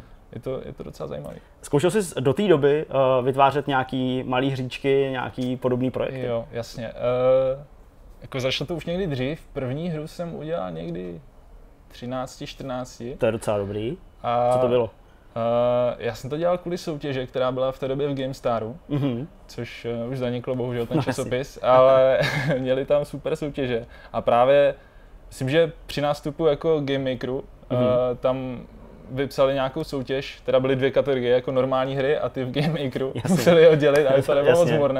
A jako stejně, asi, asi se jak slitovali nad tím, že mi bylo 14 nebo kolik a prostě dali tam tu hru, myslím, že jsem vyhrál druhé místo. Mhm. Nějaký telefon za to byl, ale jako to super, super. super. pocit v tom věku. A dělal jsem uh, hru Mishman, to byl jako Bomberman, který je myš a hází nějaké plesnivé síry, co vybuchují divně. A strašně zvláštní, asi to negooglete, ale, OK, myslím, že už to diváci udělali právě. Hm. a, ale jako super, no. OK, dobrý, no tak eh, je prostě vidět, že eh, co by programátor nebo prostě člověk, který se eh, o ty hry zajímá, tak opravdu to teda eh, bylo už od dětství. A předpokládám, že jsi asi i hrál eh, hry, jako Jo. asi všichni z nás tady. To začalo už někdy, já nevím, třeba od 6 let. My máme takovou bizarní ITáckou rodinu, kde IT dělají ženy a Aha. už na sálových počítačích prostě začala babička a takhle. Takže jsem se dostal k počítači strašně vlastně brzo. A já nevím, od pěti let už jsem tam zkoušel nějaké, já nevím, co v té době vyšlo, Transport Tycoon Mhm. a tady tyhle ty, ty staré pecky, Prince of Persia, nevím. A pak se to prostě nějak dopracovalo. Většinou mě právě bavily tady ty jako tajkunovky, já nevím co, v tomhle věku. Mhm. A jako hlavně, já jsem mám nějakou poruchu pozornosti, ale prostě baví mě víc jako uh, her na menší dobu, než prostě u jedné strávy 2000 Chápu. hodin. No. Hm. A takže jsem si zkoušel určitě nějak trochu a, Super. a OK, Eh, já myslím, že to jde určitě i proti aktuálním trendům dost a já to dost podporuji, protože eh, všechny hry, které teďka vycházejí, tak jsou prostě na desítky, stovky hodin a mě samotného taky vlastně tolik jako nebaví v tom trávit ten čas.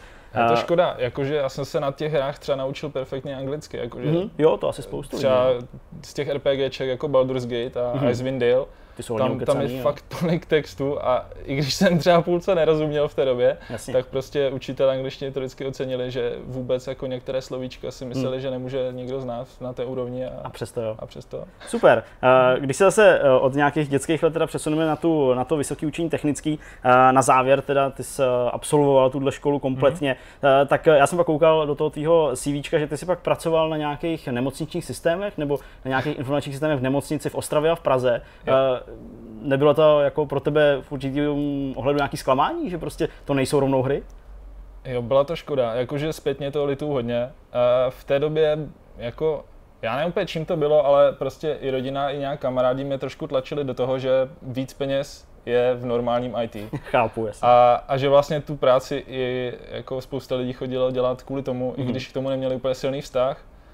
A já jsem vlastně skončil asi podobně, jakože uh, trochu, já nevím, jakože uh, bylo mi to jako líto na jednu stranu. Uh, šlo- se tam vybrat jakoby na té vysoké škole uh, předměty, které Mhm. se hodně vázaly k těm videohrám, ale jako zas, zas tak uh, dobré to nebylo. Jasně, no, tak to. No. Ví- Víc tam bylo těch tradičních, i na ty hry se trošku nějak zvláštně pohlíželo a asi se nechtěl v té době nějak riskovat. Já to chápu, já to chápu, já myslím, že spoustu lidí prostě začalo pracovat někdy, měli jsme tady eh, spoustu hostů, kteří pracovali různě po bankách a dělali Hmm. prostě programátory všude možně, ale pak se k těm hrám nakonec dostali a to je teda i tvůj případ. Eh, Ještě než se budeme bavit o, o Draw Black a než se budeme bavit o, o Extinction Protocol, tak eh, ty máš v CV i Diver. Eh, Nám známý studio, vzhledem k tomu, že teďka jsme vlastně hodně úzce sledovali tu virtuální realitu, která je v Hemlis, kterou samozřejmě zastupuje Golem a, a pak i ta, i ta nová hra, která tam je. Jak se teda dostal do Diveru a na čem se tam podílel? A dostal jsem se tak prostě, že jsem si řekl, OK, musím do těch her. Jakože už mě fakt nebavilo dělat ty normální uh, softwary. Uh, závidím těm lidem, co je to baví samozřejmě. je, to, je to mnohem líp placené, ale uh, uh, dostal jsem se do toho vlastně náhodou, jakože zrovna vysela někde nabídka na startup jobs v podstatě. Mhm. A říkal jsem si, VR zní super. Já jsem to vlastně ani, ani nikdy neměl na hlavě. Možná jednou někde v nějakém obchodáku, že dávali takovou tu horskou dráhu. Jo, jo, jasně. No. A to mě jako bavilo a na druhou stranu jsem si říkal, tak tomu ještě chybí jako pár let, protože to je strašně pixelaté a, a já nevím co, to byl nějaký jako první prototyp Oculusu. Mhm. A, ale docela mi to chytlo, docela Mhm. dost. A Když jsi tady nastoupil do Diveru, eh, na čem jsi pracoval? pracoval jsem tam nejdřív jakoby na backendu. Mm-hmm. To byl právě ta, nějaká ta transition z toho prostě, ten přechod eh, z softwaru normálního do, do toho Unity, Jasně. ve kterém je ta hra dělaná. A tam jsem teda začal jakoby dělat nějaké ty serverové aplikace, které ovládají vlastně té multiplayer hra, kde máte nějaké čtyři jakoby, hráče v areně najednou maximálně. Jasně. Takže jsem řešil tu komunikaci mezi nimi, nějakou Mhm. tu aplikaci, přes kterou se to pouštělo. A pak jsem skočil přímo do té hry, protože Mhm. tam byla potřeba větší pomoc, tohle, tohle byla docela rychlovka. A to mě začalo bavit ještě mnohem víc a od té doby dělám už jenom Unity. Mm, super. Uh, co se týče diveru, tak uh, tam pořád jakoby figuruješ. Uh, minimálně jsem aspoň teda nasál znova z toho LinkedInu, mi to. Že, že nic ukončeno nebylo. Uh, přesto, jak teda vedla ta cesta k tomu aktuálnímu projektu Extinction Protocol uh, od práce právě v diveru? Uh, asi to je jednoduché, prostě už eh, jsem chtěl něco asi svého Aha, vyzkoušet. eh, Je to takové, já nevím, já jsem taky neposedný asi v tomhle, že, Hmm. že když už jsem dva roky v jedné práci, tak už už to přemýšlím, příliš. už nějak jako svědí, prostě chci něco zkusit a, a tohle se nějak nabídlo, že vlastně jsme se sešli tam víc lidí v Mhm. Diveru. Uh, třeba Tomáš Bachtík a původně ještě jeden další kolega a dali jsme nějak jako dokupy nějaké nápady, chtěli jsme zkusit prostě hobby projekt, nějakou jako rychlovku, co bude na kratší dobu Tak to a začíná, trošku, jasně. to, trošku se to zvrtlo. Hmm. No, my to máme podobný tady, v Vortexu jsme začali jen tak si povídat o hrách a teď eh, tady 15 hodin denně eh, děláme herní zpravodajství. Eh, Dobrá, no tak pojďme k té hře, která teď teda, jak jsem říkal i na začátku, asi dost ovlivňuje teď tvůj život, běží kampaň na Kickstarteru. Já vlastně ani pořádně nevím, odkud to vzít, tak asi pojďme ji popsat, tu hru, protože ona má několik částí. Je to tower defense, je to nějaký base building, je to samozřejmě eh, nějaký další elementy, tak asi divákům máš šanci teď to představit. Jasně, asi nejpodobnější to je hře Kingdom Classic, jestli to Mhm. někdo zná. Jasně. a e, dál se to hodně špatně vysvětluje, pokud, OK. pokud to lidi neznají. Jakože je to side-scroller 2D hra, e, pohled prostě z boku. Mhm. A v Kingdomu tam se nám strašně líbilo, jako to byla vlastně originální inspirace, že, že e, hráč, který to pustí, tak vidí vlastně jenom toho svého krále, který Přesně. jezdí na koni a má tři tlačítka, prostě doleva, doprava a interakce. A já jsem si říkal, že to je strašně super, že e, nemusíte nic vysvětlovat, tam je ten tutoriál fakt asi dvě řádky textu a prostě ten hráč chápe, jede a prostě zkouší a vlastně ta hra není ani jako nějak prostě složitá, rafinovaná, ale stejně několikrát umřete, než pochopíte prostě tu, tu základní e, taktiku, co tam je potřeba udělat. Takže ta základní myšlenka se nám strašně líbila a chtěli jsme to posunout někam dál. I, i, I ten Kingdom samotný vlastně už dělal pokračování, ve kterých nějak udělal koop a zkoušel nějaké další nevím, jednotky a ostrovy Jasně. a nevím co. Tak uh, jsme si říkali, že vlastně pro tuhle publikum uh, by mohlo to být zajímavé i jako pokračování a vlastně i pro lidi, co normálně hrajou jako spoustu indie her, tak je to takový jako jednoduchý přístupný žánr, že jako má to v názvu strategie, ale my tam rádi dáme to slovo minimalistická, protože uh, fakt jako není to nějaké super složité RTS nebo eh, takhle. Hmm. Eh, Místo krále máte uh, dron, který lítá ve vzduchu. Uh, použil se třeba na rozpohybování toho drona uh, něco z té zmiňované bakalářské práce? Nějaký, nějaký pozůstatek nebo minimálně nějaké zkušenosti? Uh, protože i to nabírání těch věcí tím hákem a tak dál působí, jako že tam nějaký engine fyzikální je a že to ovládá. Používáme jako výhradně ten engine z Unity, Mhm. ten je teďka tak super, hlavně na, na ty 2D objekty.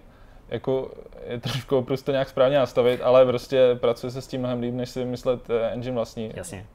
Jako něco se asi budeme muset trochu napsat sami, eh, ale zatím jsme se bez toho obešli docela. Hmm.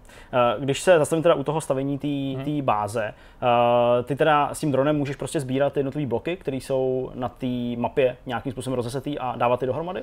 Uh, tam si je budeš moci objednávat, jakoby, uh, máš tam nějaké dvě suroviny, to je nějaká ta jako resource management část té hry, Mhm. že uh, jedna je šrot, nějaký scrap, prostě materiál, uh, který získáš tím, že uh, ničíš nějaké nepřátele, ty Mhm. pak rozebereš, ne, nebo ho někde prostě najdeš na té mapě a tím vlastně platíš za ty nové komponenty, které vyrábíš v nějakém tom tvojem bunkru, prostě ten základ té báze, tak tam máš takový výtah, který tě prostě vyveze nahoru, potom co se nějak vytvoří a ty si je nabereš tím svým hákem, odvezeš někam a poskládáš si tak jako ty kostičky na sebe a uděláš z toho nějakou podle nějakých receptů, blueprintů mm-hmm. jim říká, tak uh, uděláš výslednou věžku, budovu, cokoliv to může být. Hmm. Uh, věžka budova, uh, co konkrétně tam máte právě za ty typy? To mě taky docela zajímalo, uh, víc dohloubky v tomhle ohledu. Jasně.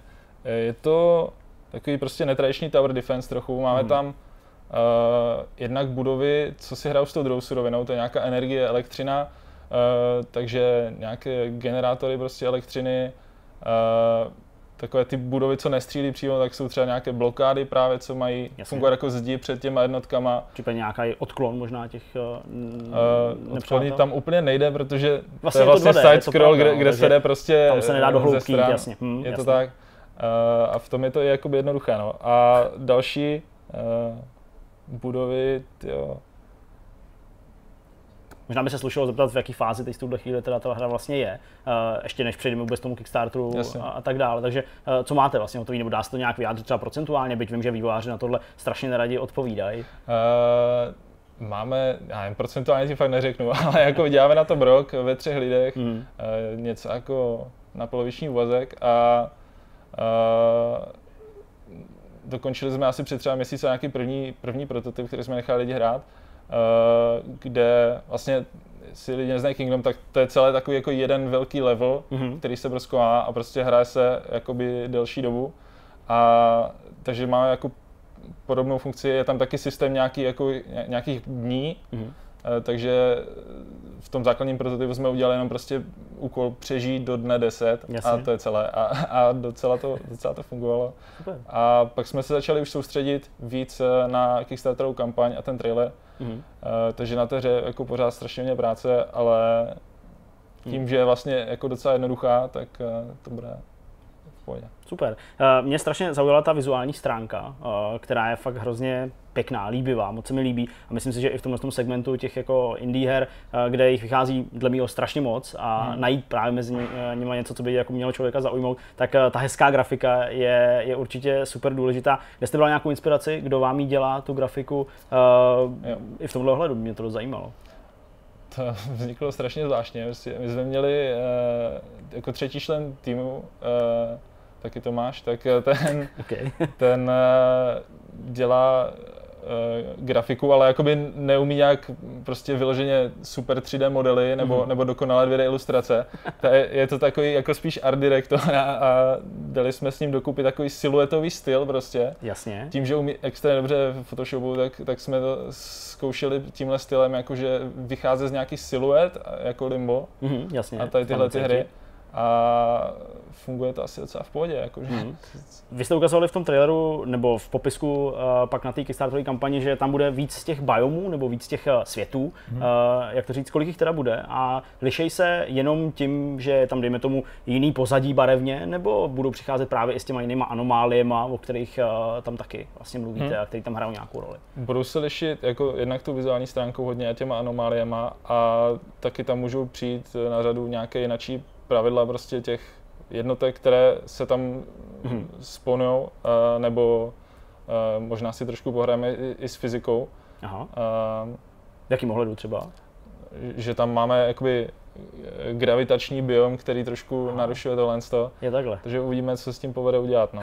Super, to zní uh, fajn. Uh, co se týče té tý Kickstarterové kampaně, tak uh, pro i velký studia, my jsme třeba to rozebírali s lidma z Warhorse, je to vždycky takový voříšek trochu, protože uh, dneska jsou na to lidi dost citliví, samozřejmě Kickstarterem proběhly už i nějaký takový jako nemoc pěkný kauzy, čímž neříkám, že by se to mělo vás týkat, ale člověk to pořád musí mít nějak v hlavě i stran těch různých odměn, těch slibů, který slíbí v těch stretch goalech a vy už je tam taky tak. máte naznačený. Uh, tak jak dlouho jste připravovali uh, tuhle kampaň a měli jste právě v hlavě to, že to nemůže být jenom tak jako od stolu navržený něco, co se pak v průběhu těch, já nevím, 30 dnů uh, vyvine? Uh, přemýšleli jsme tím, že ta příprava probíhala asi já nevím, tři měsíce, možná díl, jako fakt jsme se hodně mm-hmm. soustředili na, na tu samotnou kampaň. Uh, na konci už jsem skoro ani neprogramoval, tam jsem dělal jenom tohle. A uh, jako není to sranda, hlavně máš přesně pravdu v tom, že lidi teďka na ten Kickstarter pohlíží úplně jinak. Mm-hmm. To jako zpětně uh, jsem úplně nevěděl, ale po těch jako kauzách hlavně od Epiku v březnu Jasně. a teďka ještě v červnu koupili Shenmue, nebo No jasně, Shenmue bude No. a Phoenix Point, ten taky hodně No, to eh, ten- rezonoval. Přesně, takže jako ten feedback od, od lidí, když se snažíme jako marketi, eh, marketingovat, prostě propagovat tu hru někde na Redditu a podobně, Hmm. tak, tak je docela brutální. Hmm, tomu věřím. Vy tam nahoře máte uh, hnedka v podstatě po tom traileru uh, nějakou tu informaci, že jako jste zavázaný tím, že když se ta hra uh, zafinancuje uh, na tom Kickstarteru, takže ji vydáte. Uh, co je to za systém? To jsem vůbec snad asi nikdy ani neviděl. Jo, protože české hry jakoby takové nemůžou přímo na Kickstarter. Mhm, jasně. Nemáme s tím smlouvu. Jako nemůže se vybírat kampaň v korunách, Mhm. muselo by to být v dolarech třeba, takže bychom si museli zakládat společnost někde V jinde. Americe, jasně, nebo v A Británii. nebo je přesně alternativa, že máme zprostředkovatele. Aha. A my jsme si vybrali Funchaser, eh, ten právě už působí docela dost let na trhu a kluci s ním jako dělali Hmm. ten předchozí projekt, to Aha. byla desková hra Jasně. a měli s tím dobrou zkušenost, takže eh, jsme do toho šli znova. A Funguje to prostě tak, že my se jim zavážeme právě na nějaké takovéhle věci, že ten projekt dodáme bez nějakého eh, dalšího deadlineu, myslím, že tam je 6 měsíců, Mhm. a jako jinak můžeme z toho mít nějaké problémy a hlavně i drží úplně nějakou menší část peněz, prostě jako nějaké výkupné, kterou dostaneme až potom, co, eh, co ten projekt je splněn. Aha, to zní, to zní docela dobře a určitě teda je to potřeba i to jsme říkali. Vy máte tu kampaň hrozně hezky udělanou, pěkně strukturovanou, jednotlivé ty části, lidi si můžou prokliknout uh, na video a popis, fakt se mi to líbí, je to opravdu hezký. Uh, nicméně jsou tam i ty stretch goaly, já jsem na to už koukal, tam vlastně jako připravený na to, až se uh, ty peníze dostanou přes tu cílovou částku a pevně věřím, že se tak i podaří. Uh, tak uh, co k ním? Já jsem tam dole viděl nějakou switchovou verzi, uh, nějaký další takovéhle věci, takže už jste v úvahách takhle daleko? Jo, jakože to bychom chtěli, myslím si, že to hodně pomáhá právě tomu marketingu, že, že dneska lidi hodně letí na ten Switch a Hmm. spousta kampaní, co jsem se potom díval, jako to nabízí i, i v základu, že, Jasně. že rovnou jdu na Switch a Hmm. a tím pádem o nich píšou média, které se věnují Nintendo a Chytrý. je to docela chytré. To je, to je docela chytrý. Uh, jak probíhalo to, uh, dejme tomu vymezování, o kolik peněz si řeknete? Uh, protože zase, uh, když vzpomenu nějaký nemoc úspěšný ty kampaně, hmm. tak ty právě třeba dojeli na to, že si řekli o moc málo, uh, pak vlastně ty peníze nestačily, byť to vybrali, někdo si řekl příliš hodně a ty peníze se vůbec nevybrali, takže ten projekt byl, byl v problémech. Jak to bylo u vás? Z čeho jste vycházeli? Počítali jsme z toho, že prostě eh, 20 tisíc je nějaká ta minimální, 20 tisíc dolarů je nějaká ta minimální suma, za kterou jako uděláme prostě ten produkt Mhm. bez nějakých těch stretch goalů a feature navíc. Jakože fakt Mhm. základní úplně nějakou verzi se škrtanou prostě na, na jako základ, který si myslím, že bude bavit ty lidi. Mhm. A, a e, pak se dá uvažovat o nějakém rozšíření. Když jsme to fakt vybrali toho hodně navíc, tak můžeme rozšířit třeba tým a v, posunout to někam mnohem dál s těma stretch goalama, ale jako samozřejmě to je, to je na lidech. V tuhle chvíli už máte vybráno uh, nějakých 6600 dolarů, Mhm. uh, ta kampaň běží dva dny, tři dny, tak nějak to je, myslím. Už běží týden. Už vlastně jo, to bylo už minulý týden, mě se to úplně uh, vypařilo z hlavy, že to vlastně už je docela dlouho. Uh, přesto to je docela v pohodě, uh, to, je, to, je, to je docela dobrý, jste skoro na půlce. Začátek byl úplně super Mhm. a pak se to docela rychle zpomalilo a začínáme vymýšlet, co s tím dělat. Musíme Mhm. posílit trošku marketing a Jasně, ono samozřejmě to vždycky bývá pak silnější ještě na tom konci, že to v tom, v tom závěru, v takovém tom posledním ranu. Uh, můžeš teda aspoň odhalit, co třeba plánujete právě v průběhu té relativně pořád docela dlouhé kampaně? Jasně, eh, zkoušíme ty lidi dostat nějak jako na Discord server, aby s námi mohli jasně. interagovat a prostě zeptali jsme se jich na feedback, jakože co je třeba motivovalo Mhm. mm-hmm. ke koupi hry, nebo jestli, jestli si myslí, že jsme se měli snažit propagovat na nějaké konkrétní místa, komunity, eh, na které cílit, nebo Mhm. nějaké zahraniční eh, média. Uh, pár lidí nám tam psalo docela hezké věci, ale jako obecně ten feedback na tu hru je strašně super. Jo. To, Mhm, to je super. Eh, každý člověk chválí vizuál, prostě všude, kde jsme s ním byli. Já si, že nemáme skoro žádný jako negativní příspěvek, nebo že by jako řekli něco, že se jim fakt na tom, v tom traileru nebo na té kampani Mhm. jako nelíbilo. Uh, jediný problém je fakt tam dostat co nejvíc lidí za ten měsíc. No. Jasně. Uh, ten trailer, tady už to několikrát padlo, uh, to je taky vždycky často taková jako otázka právě, že v těch společnostech velkých, že jo, to prostě probírá x lidí a pak tam sledují v takových těch prosklených uh, různých zasedačkách a tak. Uh, jak to probíhalo u vás, uh, ve vašem tříčlenném týmu, kdo to prostě vyráběl, uh, schvalování a tak dál, kolik verzí To třeba? byla jako nejhorší věc, protože na ostatní věci uh, máme takovou tu eh, jako věc, že se zhodneme prostě, nebo a když se nezhodneme, tak jako má rozhodovací sílu ten, ten kdo je za to odpovědný. Za programování programátor, za tady tyhle věci jako artista a něco. Taky Ale v traileru, tam jo. jsme si chtěli kecat do toho všichni, Aha. protože prostě je to důležité a stojí na tom celá ta kampaň, takže uh, vůbec nám trvalo jako se shodnout na nějakém storyboardu toho, jak to má postupovat. Nakonec jsme šli takým směrem, jako že to je víc, víc mysteriózní takové, Mhm. než že bychom tam ukazovali fakt úplně uh, dlouhé záběry toho um, gameplay, Mhm. Nějakého, kde se víc staví. Uh, vybrali jsme si strašně brzo tady tu, tu písničku, co tam je Jasně. která je eh, jako super, mě hodně baví, má asi 9 milionů zhlédnutí na YouTube a dostali jsme ji za jako hodně rozumné peníze, takže je jsme si super. řekli, že prostě to tam musíme narvat, ale pak samozřejmě jsme se zavázali k tomu, že to bude celé takové jako akční, eh, až zbytečně jako epické, takže pro některé lidi to už je jako že tam jsou jenom exploze a tohle, ale Uh, jako bylo to složité, no, vymyslet dobrý trailer. Zase jsme nechtěli něco, třeba Kingdom, jako ten měl totálně jako dvě minuty gameplay od tutoriálu, Je to a tak? to mi zase přišlo jako kompletní nuda, že je Jasně, to škoda. no. že, že, že člověk vidí třeba ten začátek a pak ne ty uh, pokročilejší fáze. Uh, jaká část té hry uh, ve smyslu toho vývoje, toho programování ti dala nebo dává, pokud to probíhá právě v tuhle chvíli nejvíc zabrat? Uh, ta se na programování? No, jako, Nebo no, obecně? no jasně, jako vývoj nějaký, nějakýho prvku té hry a z toho pohledu teda asi teda programování. Jasně. Jasně, tak nej, nejšilnější je ten stavěcí systém, mm. jakože tím, že tam je ta fyzika hodně v té hře, tak prostě musíme ošetřit věci, jakože když hodíš nějaké ty kontejnery blízko sebe, takže by se k sobě měly nějak přisát. Eh, Zároveň ta práce s tím, s tím lanem prostě není sranda, jakože nabrat to nějak plynule z té země a hráč s tím může dělat fakt vyloženě blbosti, že se nějak rozjede, teďka najednou změní směr prostě a, a hodí to někam, tak aby se to jo, eh, všechno nepokazilo. Ta fyzika Unity má strašně tendenci vystřelovat nějaké objekty jako mimo, když je špatně nastavíte a, a, a je to docela práce. Eh, Ve třech lidech, eh, popiš mi, jak probíhá třeba testování, to, takže prostě ty pracuješ v Diveru, pak děláte něco chvilku tohle a pak po nocích to každý z vás testuje, nebo na to máte třeba nějaký, nějaký dobrovolníky. Uh, občas si to necháme zahrát od jiných lidí, aby jsme měli nějaký přehled, ale uh, jinak uh, si to nějak zvládáme testovat sami. OK, no musím si úplně představit, jak, jak, jak, vypadá tvůj den teda tím pádem. Máš jako čas uh, dělat něco jiného než, uh, než vývoj své hry a práci a tak. Docela blbě, no. jako, jako nedá se to moc stíhat a právě proto jsme šli na ten Kickstarter, i že Chápu. jako potřebujeme se tomu věnovat víc full time, prostě takhle jako, Hmm. eh, nebo dát tomu víc času, jakože takhle tomu dáme prostě třeba nějaký víkend, nějak- nějaké ještě hodiny po práci a to už se Jasně. fakt nedá. Jasně, rozumím. Eh, Ty jste tady mluvil o tom, že kdyby se třeba ten Kickstarter povedl nějak extrémně dobře, eh, že byste třeba uvažovali o tom, že byste se rozrostli, že byste třeba bylo něco většího. Eh, Máš někde vzadu v hlavě tyhle plány, že by se prostě takhle jako pustil fakt do nějakého ryze vlastního projektu, ryze vlastní nějaký firmy nebo firmy, kterou vlastníš s několika málo lidma? A to jako bylo by to super, ale aktuálně jako podle toho, kolik vybíráme, to nevypadá na to, že Jasně. to bude nějaká hitparáda, takže držíme se při zemi teďka. OK, to je, to je celkem rozumný přístup. Uh, ještě bych se dotkl toho tématu, který tady taky naznačil, to je ten Hmm. Epic Game Store. Uh, vy tam slibujete Steamovou verzi uh, pro Mac, PC, Linux, říkám to dobře, a ještě mobilní verze? Nebo ne? No, mobilní ne. Mobilní ne, Říkáš ale to je, dobře, je, tam, myslím je, je tam jabko, prostě, který mě zmátlo. Jasně. Uh, přesto, hmm, myslíš, že třeba kdyby no, přišel, uh, přišel pan Epic Game a za, jako zachrastil nějakou pokladničkou, že byste na tohle vábení nějakým způsobem uh, jako skočili?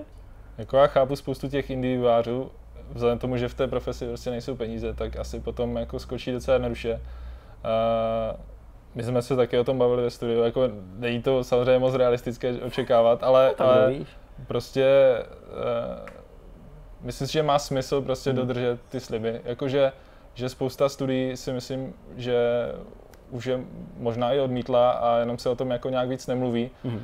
a jdou slyšet samozřejmě jenom ty negativní zkušenosti, ale jako rád bych slíbil, že teda vyjdeme na těch platformách, co tam uvádíme. Myslím si, že jako se to prostě oplatí, že, Hmm. že být studio, které i odmítne Epic, může být jako super To je ale- marketingová bomba.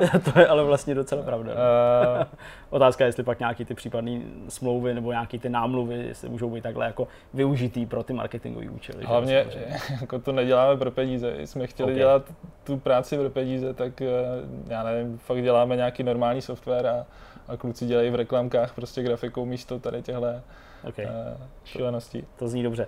Eh, Je něco na Extinction Protocol, eh, co se ti fakt strašně líbí, co tam prostě máš hrozně rád, nějakou jednu konkrétní věc, i když asi ty musíš mít tu hru rád úplně, Mně se líbí ta obloha, jakože to Aha. se fakt Tomášovi strašně povedlo. Ten shader mu zabral, já nevím, strašně dlouho, třeba měsíc, fakt jenom makal na té obloze. A myslím, že to byl nějaký jako první důvod, proč jsme měli nějaký virální příspěvek na Imguru, že, mm-hmm. že právě se lidem líbila ta obloha. Uh, on se vlastně naučil shadery jakoby game designer, což je takové úplně nestandardní. A, uh, právě dneska v Unity jako už jsou vizuální editory pro ty mm-hmm. shadery a strašně to pomáhá, jako je to fakt přehlednější, jednodušší, dobře se na tom iteruje a fakt mu to dá. Super.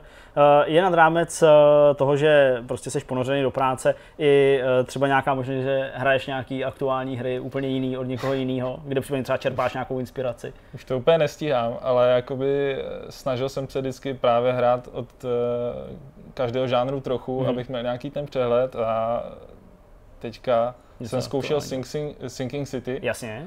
a to bylo docela v pohodě. Jo, líbilo se ti to? Jakože baví mě ten detektivní aspekt toho, Jasně. že to dělají ti sami výváři, co dělají Sherlocka, té, Ano, té hry fakt a, a trošku to někam zase posunuli. No. OK, no my jsme tady měli takovou nějakou kritiku stran toho Jo. open worldu, že to je jako až zbytečně překombinovaný a jako velký, ale OK, dobrý, uh, to může být.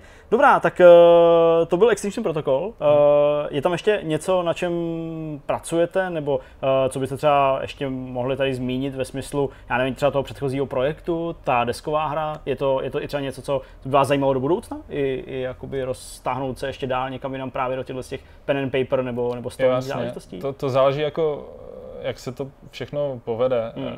Samozřejmě jako programátor bych tam moc neměl s čím pomoct, ale uh, ty deskovky na Kickstarteru minimálně letí Frčej strašně, strašně moc, jako Víc než videohry v zásadě.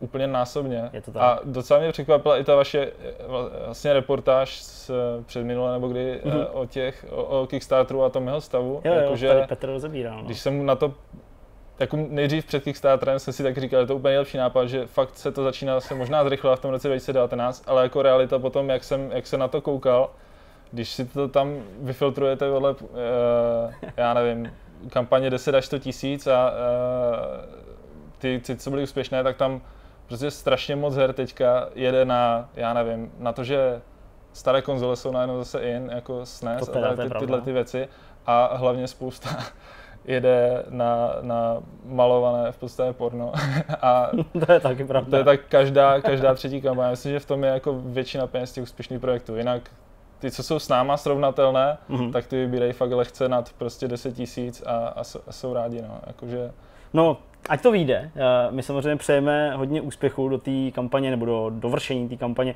Eh, Zbývá ještě dost dní. V tuhle chvíli, kdy vy to sledujete eh, s drobným spožením od chvíle, kdy jsme to tady s Patrikem natáčeli, tak těch dní už je o trochu míň, ale přesto doufám, že to číslo, který tam reprezentuje ty příhozy, tak bude růst. Patriku, moc díky za tvůj čas, taky děkuji za přišel. pozvání. že jsi nám představil tenhle projekt. Pokud vás zaujal, tak mrkněte na všechny ty videa, podívejte se na tu kampaň a třeba zvažte nějaký příhoz. Patriku, ještě jednou moc díky, pozdravuj kolegy a my se teď už vydáme na závěrečnou část tohohle dílu.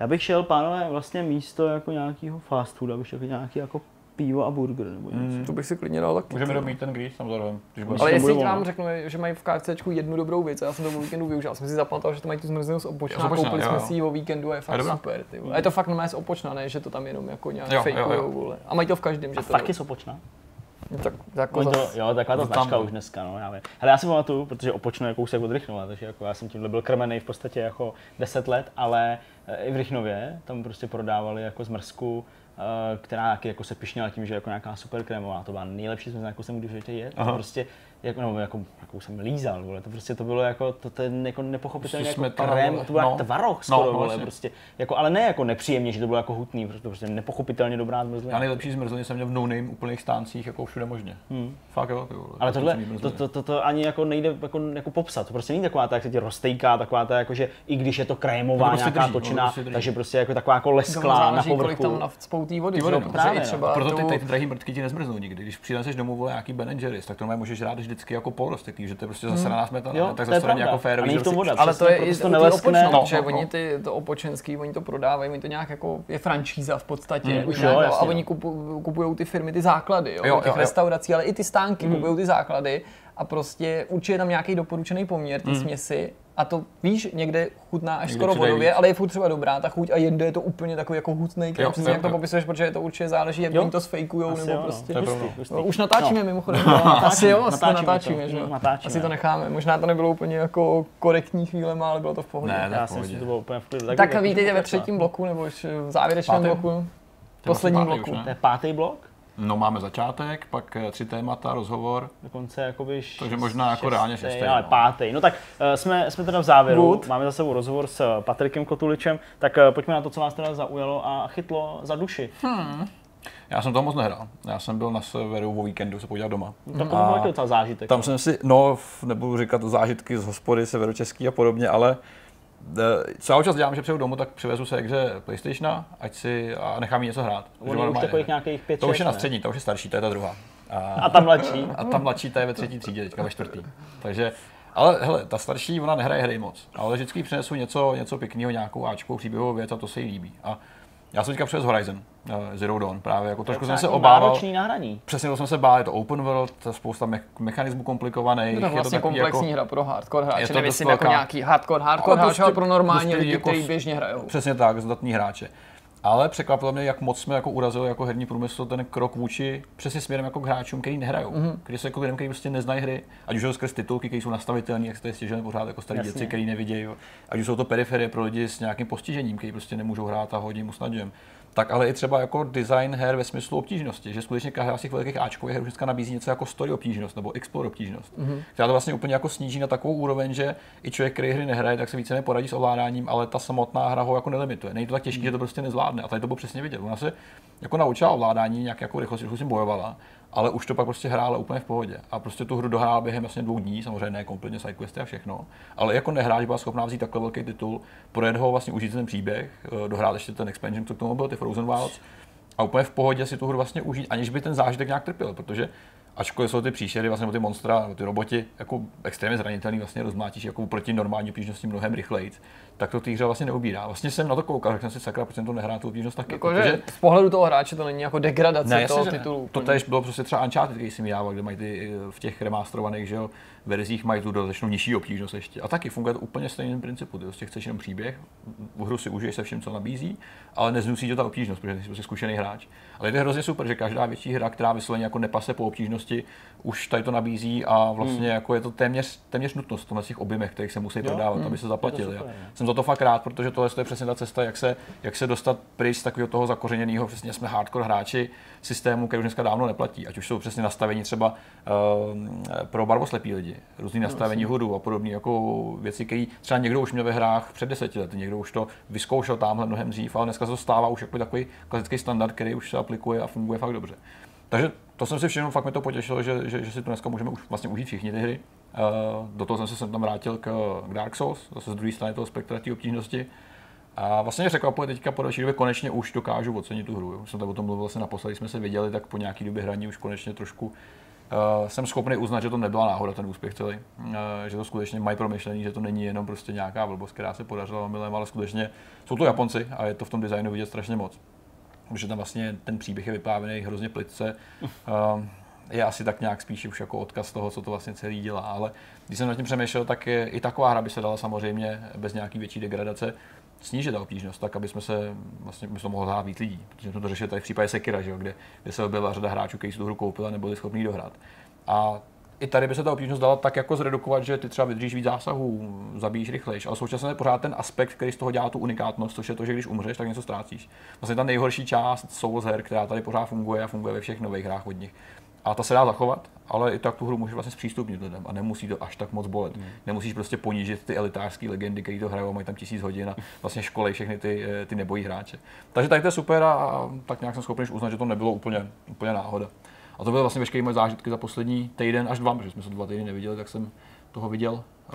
No toho to to docela málo. více, jako. Hele, já jsem, já jsem byl na dovolený, že jo, tak to jako do značné míry definovalo můj Hmm. zážitek a spousta těch zážitků je spojených s tím, třeba jak jsem se chystal eh, aplikovat na našem manželství digitální afrodiziakum, ne, že bychom ho teda potřebovali, ale vylepšit prostě tady jako koření musí proudit a tak. eh, S, s pomocí switchové verze erotického hororu Last for Darkness, mm-hmm. který se ukázal být ale pornografií především v technickém slova smyslu, takže ten jsem na dovolený vůbec jako ne, neobtěžoval se vytáhnout, mm-hmm. ale jinak jsem strávil jako velmi kvalitní hodiny eh, s The Legend of Zelda Breath of the Wild, ke který jsem se vrátil po ne, víc než dvou letech od recenze a prostě už jsem to plánoval opakovaně, ale bránil mi v tom jednak čas a trochu taky jako obavy, jestli po té době Hmm, jako ne, nepřehodnotím ten názor, jestli vlastně se neukáže, že ten, ta hra není tak výjimečná, jako je. Já jsem si úplně říkal, že u této hry by prostě bylo nebo člověk chápe, proč vznikají a sám by měl chuť udělat takovýto video. Jako je to děsně super hra, protože můžete a teď udělat 100 příkladů toho, co v té hře jde udělat, nebo funguje v ní Jasně. a v jiných hrách to jako nefunguje, nebo jsi úplně jako v šoku vždycky v toho, že ti to Zelda Hmm. umožní, nehledě na to, že to je jako super dobrodružná hra sama o sobě, i kdyby na sebe nenabalila spoustu těch, těch jako věcí. Fakt krásný, krásný počin.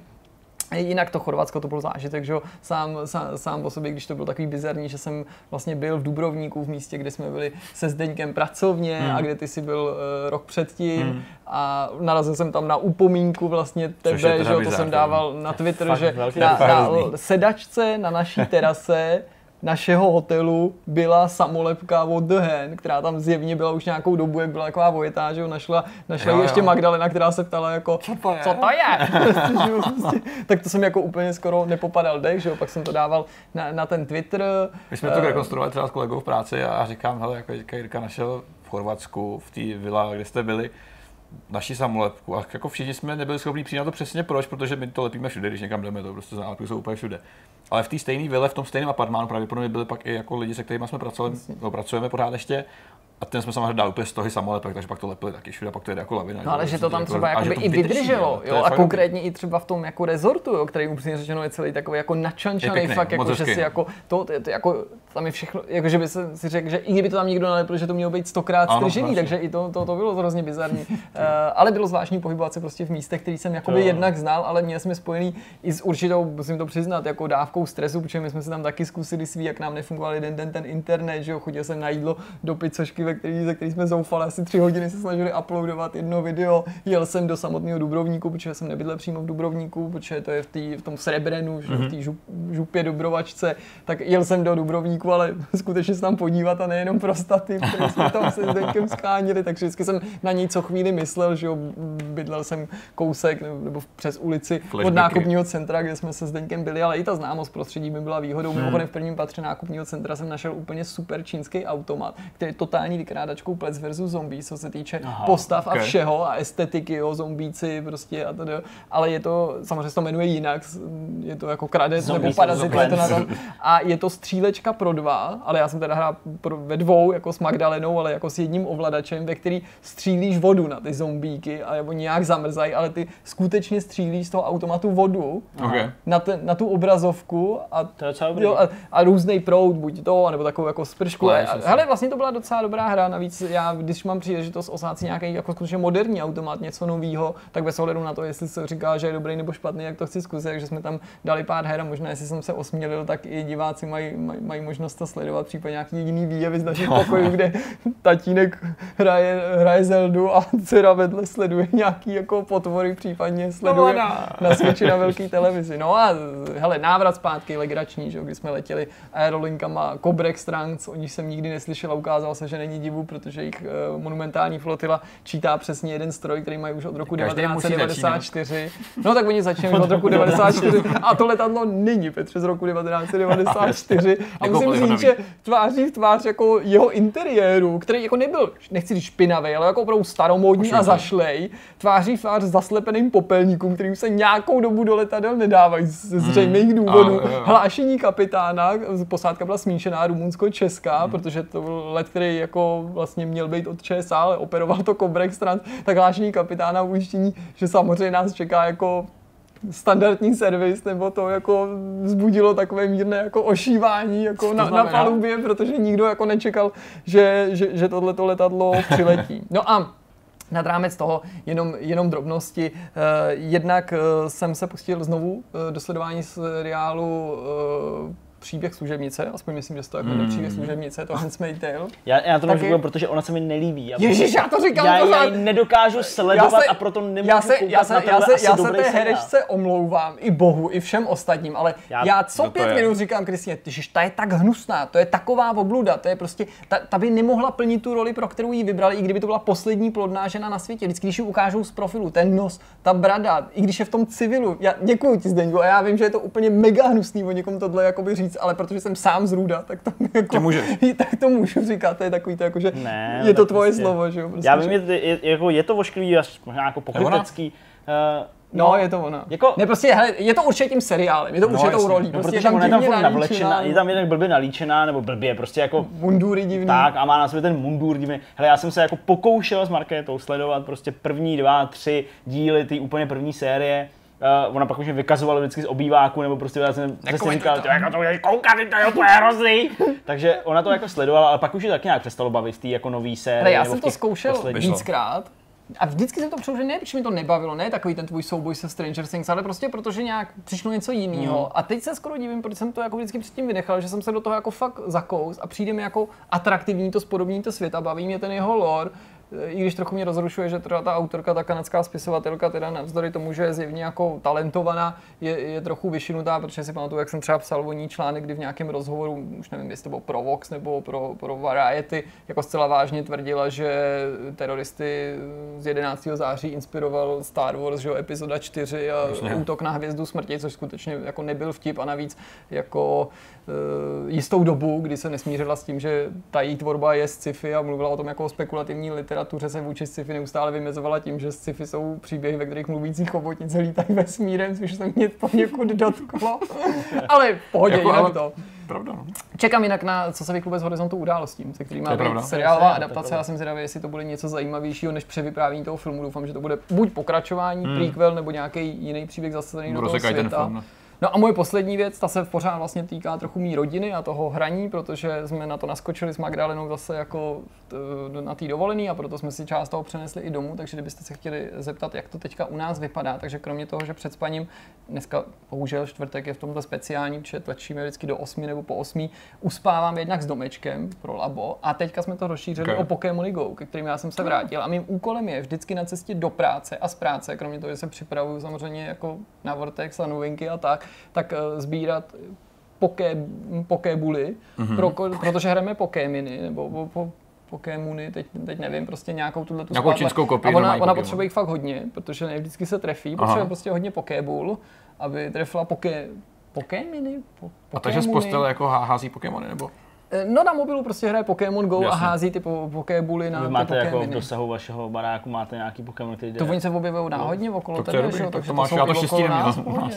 Přímo u nás se objevují. No. Já jsem se k tomu vrátil asi, asi po dvou letech a, a, fakt sbírá úplně jak smyslu zbavená, že jo, tu a tam, Mhm. když se v tom trochu ztrácí, tak mi poručí, abych nějaký ovoce tam hodil, nebo Jo, jo. takhle, nebo jí prostě musím pomoct, nebo jí navíc prstíček, takže zase Či uh, otec, otec, dcera, uh, tady vztah udržujeme a já vypadám pro ní jako hrdina, protože umím chodit, Hodil chytit banán, no. Pokémina.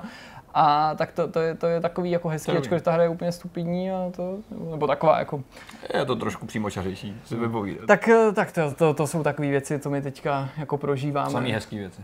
Já, já jsem toho prožil tak nějak jako různě. Samozřejmě ten týden, že jo, když jsem tady byl... Pokýmin eh, je to, Pokýmin, pardon, já jsem, to, Pokýmin. já jsem furt plácal, Pokýmin říká. Je Pokýmin. to, jak je, je to Pokébul, nebo Pokébula a Pokýmin je to. pálivá Pokýmin. polívka. A pak samozřejmě napodobuje ty zvuky, co tam dělají, jako ty Pokýmini. Pardon, pardon. Ne, ne, v to pohodě, to potřeba po, upřesnit. po, pokýmení musí Ještě být to eh, přesně ujasnění na pravou míru. No tak já jenom v tom týdnu, že Jirka byl na dovče, tak my jsme tady společně jako s Honzou na tom tady jako makali, takže jako to bylo úplně v klidu. A co se týče tohohle z toho tak nějak jako týdne nebo předchozího víkendu, tak eh, já jsem vlastně jako uh, zažil dvě věci. Jedna herní a to mě samotně překvapilo. Já jsem se pustil do recenzování datadisku Sunken Treasures pro Ano 1800, Mhm. mm-hmm. hru, kterou jsem hodnotil velmi pozitivně, byť jsem k ní měl nějaký výhrady stran třeba obtížnosti a tak dál. A pustil jsem se do toho tím způsobem, že vlastně uh, ty musíš znova rozestavit další město. Mm-hmm. Jo, to je prostě další jakoby, uh, ten úkol, což se mi právě tolik nelíbilo, že jako na každém z těch ostrovů musíš rozjet celý ty všechny řetězce, aby to fungovalo. znovu, hm. A proto jsem si řekl, ne, dobře, udělám to jinak. A já jsem si našel normálně na internetu, prostě na té jako uh, wiki pro ANO nebo pro ANO 1800, jsem si našel ty jako nejvíc efektivní layouty No, jasně. měst, všech těch prostě různých farem a tak dále. A začal stavět podle toho. Mhm. Mm-hmm. Účelově. To je fascinující. To je super. To, je, to, to prostě funguje od prvního kopnutí do země. Fakt, to, fakt je to boží. Takže mám tam prostě jako uh, vedle sebe jo, různě prostě farmy na to obilí, ale, ale součástí farm na obilí už jsou ty mlýny a zároveň A pekárny. vypadá to teda pak na pohled realisticky, nebo je to právě, že to funguje matematicky a je to nějaká úplně bizarní Ne, jako většinou je to velmi kompaktní, většinou je to prostě do nějakého obdélníku nebo Aha, čtverce, který je prostě opásaný cestičkou, abys to mohl někam zapojit do nějakého tvýho Mhm. rozvržení. Takže eh, to jsou takové jako moduly, by se dalo říct. Eh, čili jako realistický, no jako je to efektivní, takže to působí jako, že by to mohlo být realistický. Lidi se snaží být v těchto těch Já myslím, továrnách jako, že to jako ale třeba funguje, ale na to úkor toho, že to vypadá úplně šíleně, tam máš nějaký jako mega, Právě mega tím, jak je to kompaktní, tak je to tak, a všechno je to spočítaný, že, jo, že prostě ty máš třeba uh, u, toho, uh, u toho pole, uh, který ti samozřejmě plodí tu, tu obilninu, kterou pak rozemeleš na tu mouku, tak uh, ty máš nějaký počet, myslím 144 políček toho pole, který ty musíš k té budově nějakýho, já nevím, co to je, prostě, prostě budova toho pole, tak musíš jako rozvrstvit těch 144 políček a ty na sebe musí navazovat. A když si to jako snažíš od voka, udělat tak, aby prostě jako každý tohle to políčko bylo stejný, mělo stejný tvár a jako sedělo, tak to tolik neuděláš. Ale tady je to prostě spočítaný, že do nějakého obdélníku, mm-hmm. který je prostě kompaktně, tak prostě rozvrhneš ty jednotlivý políčka, ono se tak různě překrývá, jo, prostě z těch čtyřech, eh, z těch čtyřech budov zastupujících to jakoby velký pole, tak se překrývá a vlastně vyplníš to úplně do mrtě. Takže to se mi strašně líbilo. Mm-hmm. Pořád v tom pokračuju, mám rozestavený úplně gigantický město, jo, kde jako jenom něco má být eh, prostě budova pro ty pracovníky, mm-hmm. jenom něco má být budova pro ty pro tu vyšší kastu, hezky, jasně. jo, a tak dál a tak dál. Takže se jako nemíchá. moc se mi to líbí, čili taková jako, takový herní fetiš. A co je jako druhý, tak to vůbec zrovna nesouvisí. Uh, to je takový jako uvědomění si toho, že jako se opravdu ta moje veselka jako blíží, ta svatba, uh, že už to opravdu jako je za rohem, že to vlastně teď už je to nějaký měsíc a kousek. A museli jsme jet do uh, příslušného do, do, do příslušného města, ono to vlastně město, i když je takový docela malý městečko, uh, museli jsme jet na příslušný obecní úřad, uh, vyplnit všechny takové ty papíry na té matrice, jako aby, aby ta matrikářka prostě jako to všechno bylo posvěcené a podepsané. A můžu vám teda jako říct, že jako pocit tam třeba vybírat z těch tří variant, jak budou mít eh, budoucí manželé to příjmení, mm. až jako vyplňuješ. Bigasovi třeba. Uh, třeba Bigasovi. Prostě tam My jsme si- Bigasovi, Štrekrovi, My jsme si, Novákovi. ne, ne, tři, uh, tři Tři varianty. jména si musíš vybrat. To jsou tři varianty, jestli, jestli, jestli žena, žena přechýlí uh, manželovo příjmení, nebo, nebo jestli nebo jestli uh, použijou právě jakoby manželky příjmení, tuším, a nebo jestli ta manželka to bude mít jako, jako že si zachová to svoje, to svoje jakoby rodný a zároveň se k tomu přidá to, to, to, to, toho Nebo manžela. ti rovnou skopírujou z PSNK a jsi prostě účet, Přesně, ne, tak, tak jo. Takže ale chtěl jsem jenom říct, že prostě ten pocit, když jsem to jako vám jako, jako vypisoval a jako uvědomil jsem si, co tam vlastně jako vypisuju, To vlastně děláš, jako píšu, Mhm. tak jsem si říkal, tyjo, to je to je takový hrozně dospělý, už takový unlocked. jako, mm, Zlatá takže jsem trofej. se cítil tak jako, že jako před nějakou novou skutečně životní etapou a vlastně se na to jako strašně To těším. je zásadní věc. No. A musím říct, druhým dechem dodat, že mě vlastně strašně serou, a fakt takhle řeknu, eh, lidi, kteří, eh, samozřejmě, kteří to myslí s humorem, a já to jako beru, jo, ale eh, samozřejmě, jak se ta svatba blíží a jak to prostě těm lidem jako musíš oznámit nějakým způsobem, tak všichni mají takový ty, jako, takový ty dobře míněný rady, nebo prostě takový ty, jako, takový ty jako poznámky typu, tak to všechno skončí. To ti skončil život. A to fakt dobrovolně chceš? Tohle, to, to, mě, to mě tak nevýslovně sere. To mě, to mě sere možná ještě trochu víc, než takový ty uh, uslintaný básničky na těch oznámeních, jo? Jo, jo, nebo, jo. něco takového. Tak, tak, eh, tak eh, to tak jako prožíváme společně s Marketou a vlastně pořád jsme furt v takovým nějakým jako hrozným klidu, v tom Hmm. ohledu, jakože uh, se všema lidma, se kterými jsem se prostě bavil o svatbě, neříkám, že nutně takhle mu- musí všichni mít, tak jako, no, to jsme, no, devět měsíců jsme to připravovali a prostě šest, šest let jsme to připravovali prostě a, a ježišmarja, a ještě tohle a to prostě to, to neskončí, jo, to prostě to, to, to si oddechneš až prostě eh, čtyři týdny po té svatbě a jestli to všechno jako vyři... Já furt nevím, jako já furt prostě, jako, já furt prostě si myslím, že to je jako relativně v pohodě. Jo, trochu jsme prováhali tu matriku malinko, tam jsme asi měli být trochu, to jako trochu dřív, ale v zásadě já prostě furt to beru jako, hele, všechno má nějakou No, souslednost, jasně. jo, prostě nejdřív byly nějaký šaty, pak nějaký prstínky, jo, pak prostě moje nějaký oblečení, pak prostě něco jako vymyslet jídlo a tak a vlastně furt si jako, říkám, že to vlastně docela No, v klidu. no. Tak Ale Kdyby uvidíme. si měl eh, Třeba svatbu uvidíme. jako na Betazedu, tak byste se... eh, Ne, kde, prosím tě? Na Betazedu? Co to je? Tak tam, je, tam jsou svatební rituály bez eh, oblečení a bez proslovu, takže byste to měli výrazně jednodušší. Mimochodem, malý disclaimer. Ano, v minulé epizodě vidcastu jsem prohlásil, že Michael Dorn jako je herec, který natočil nejvíc epizod A Star je to Treku. tady, já zatímco, věděl. a zatímco jsem to říkal, tak jsem samozřejmě myslel na Major Barrett, na manželku Gina Roddenberryho, která ano hrála už prostě v tom původním Star Treku, už v tom pilotu Klec, Number One a tak dál, a pak propůjčila hlas lodnímu počítači ve všech možných seriálech a tak dál a videohra. Ano, tak ta jakoby má na kontě úplně nejvíc jako příspěvků do všech Star Treků vůbec. Protože mluvíš počítač, vole. přišlo, přišlo mi zjednodu, jako, jako, jako mm, přijatelné zjednodušení opomenout ji, když se její tvář neobjeví v každé epizodě. Jako tak jenom jako, že byl jsem si už ve chvíli, kdy jsem to vyslovoval vědom toho, toho, toho, nastane. toho jako drobného nedostatku toho, že to může nastat. Tak eh, zhruba tohle jsem zažil za uplynulý týden a myslím, že i v těch následujících eh, to budu zažívat. Tak jsme na konci, asi, asi to máme za sebou. Eh, Myslím, že to byl docela výživný vidcast, takhle odhadem, tou projekcí toho, co Dvě tam to všechno no. natočili a že to máme ten rozhovor, tak snad jste se pobavili takhle při pondělku, snad to, to čekání na další díl nebylo tak, tak těžký a zase se budeme dál věnovat videohrám. Je to ten týden, kdy odjíždíme na Gamescom? Ne, ještě ne. Ještě Ještě, další. ještě, Pokud ještě nejedeme v týden, neděli. Pokud nejedeme už v neděli, takže uh, třeba nebude ani další vidcast, ale to už vlastně Ne, ne, to by to- teoreticky mohl být, to, to ještě zvládneme nějak. No, nechte se překvapit, mějte se hezky. Ahoj. Čau, čau. Ahoj.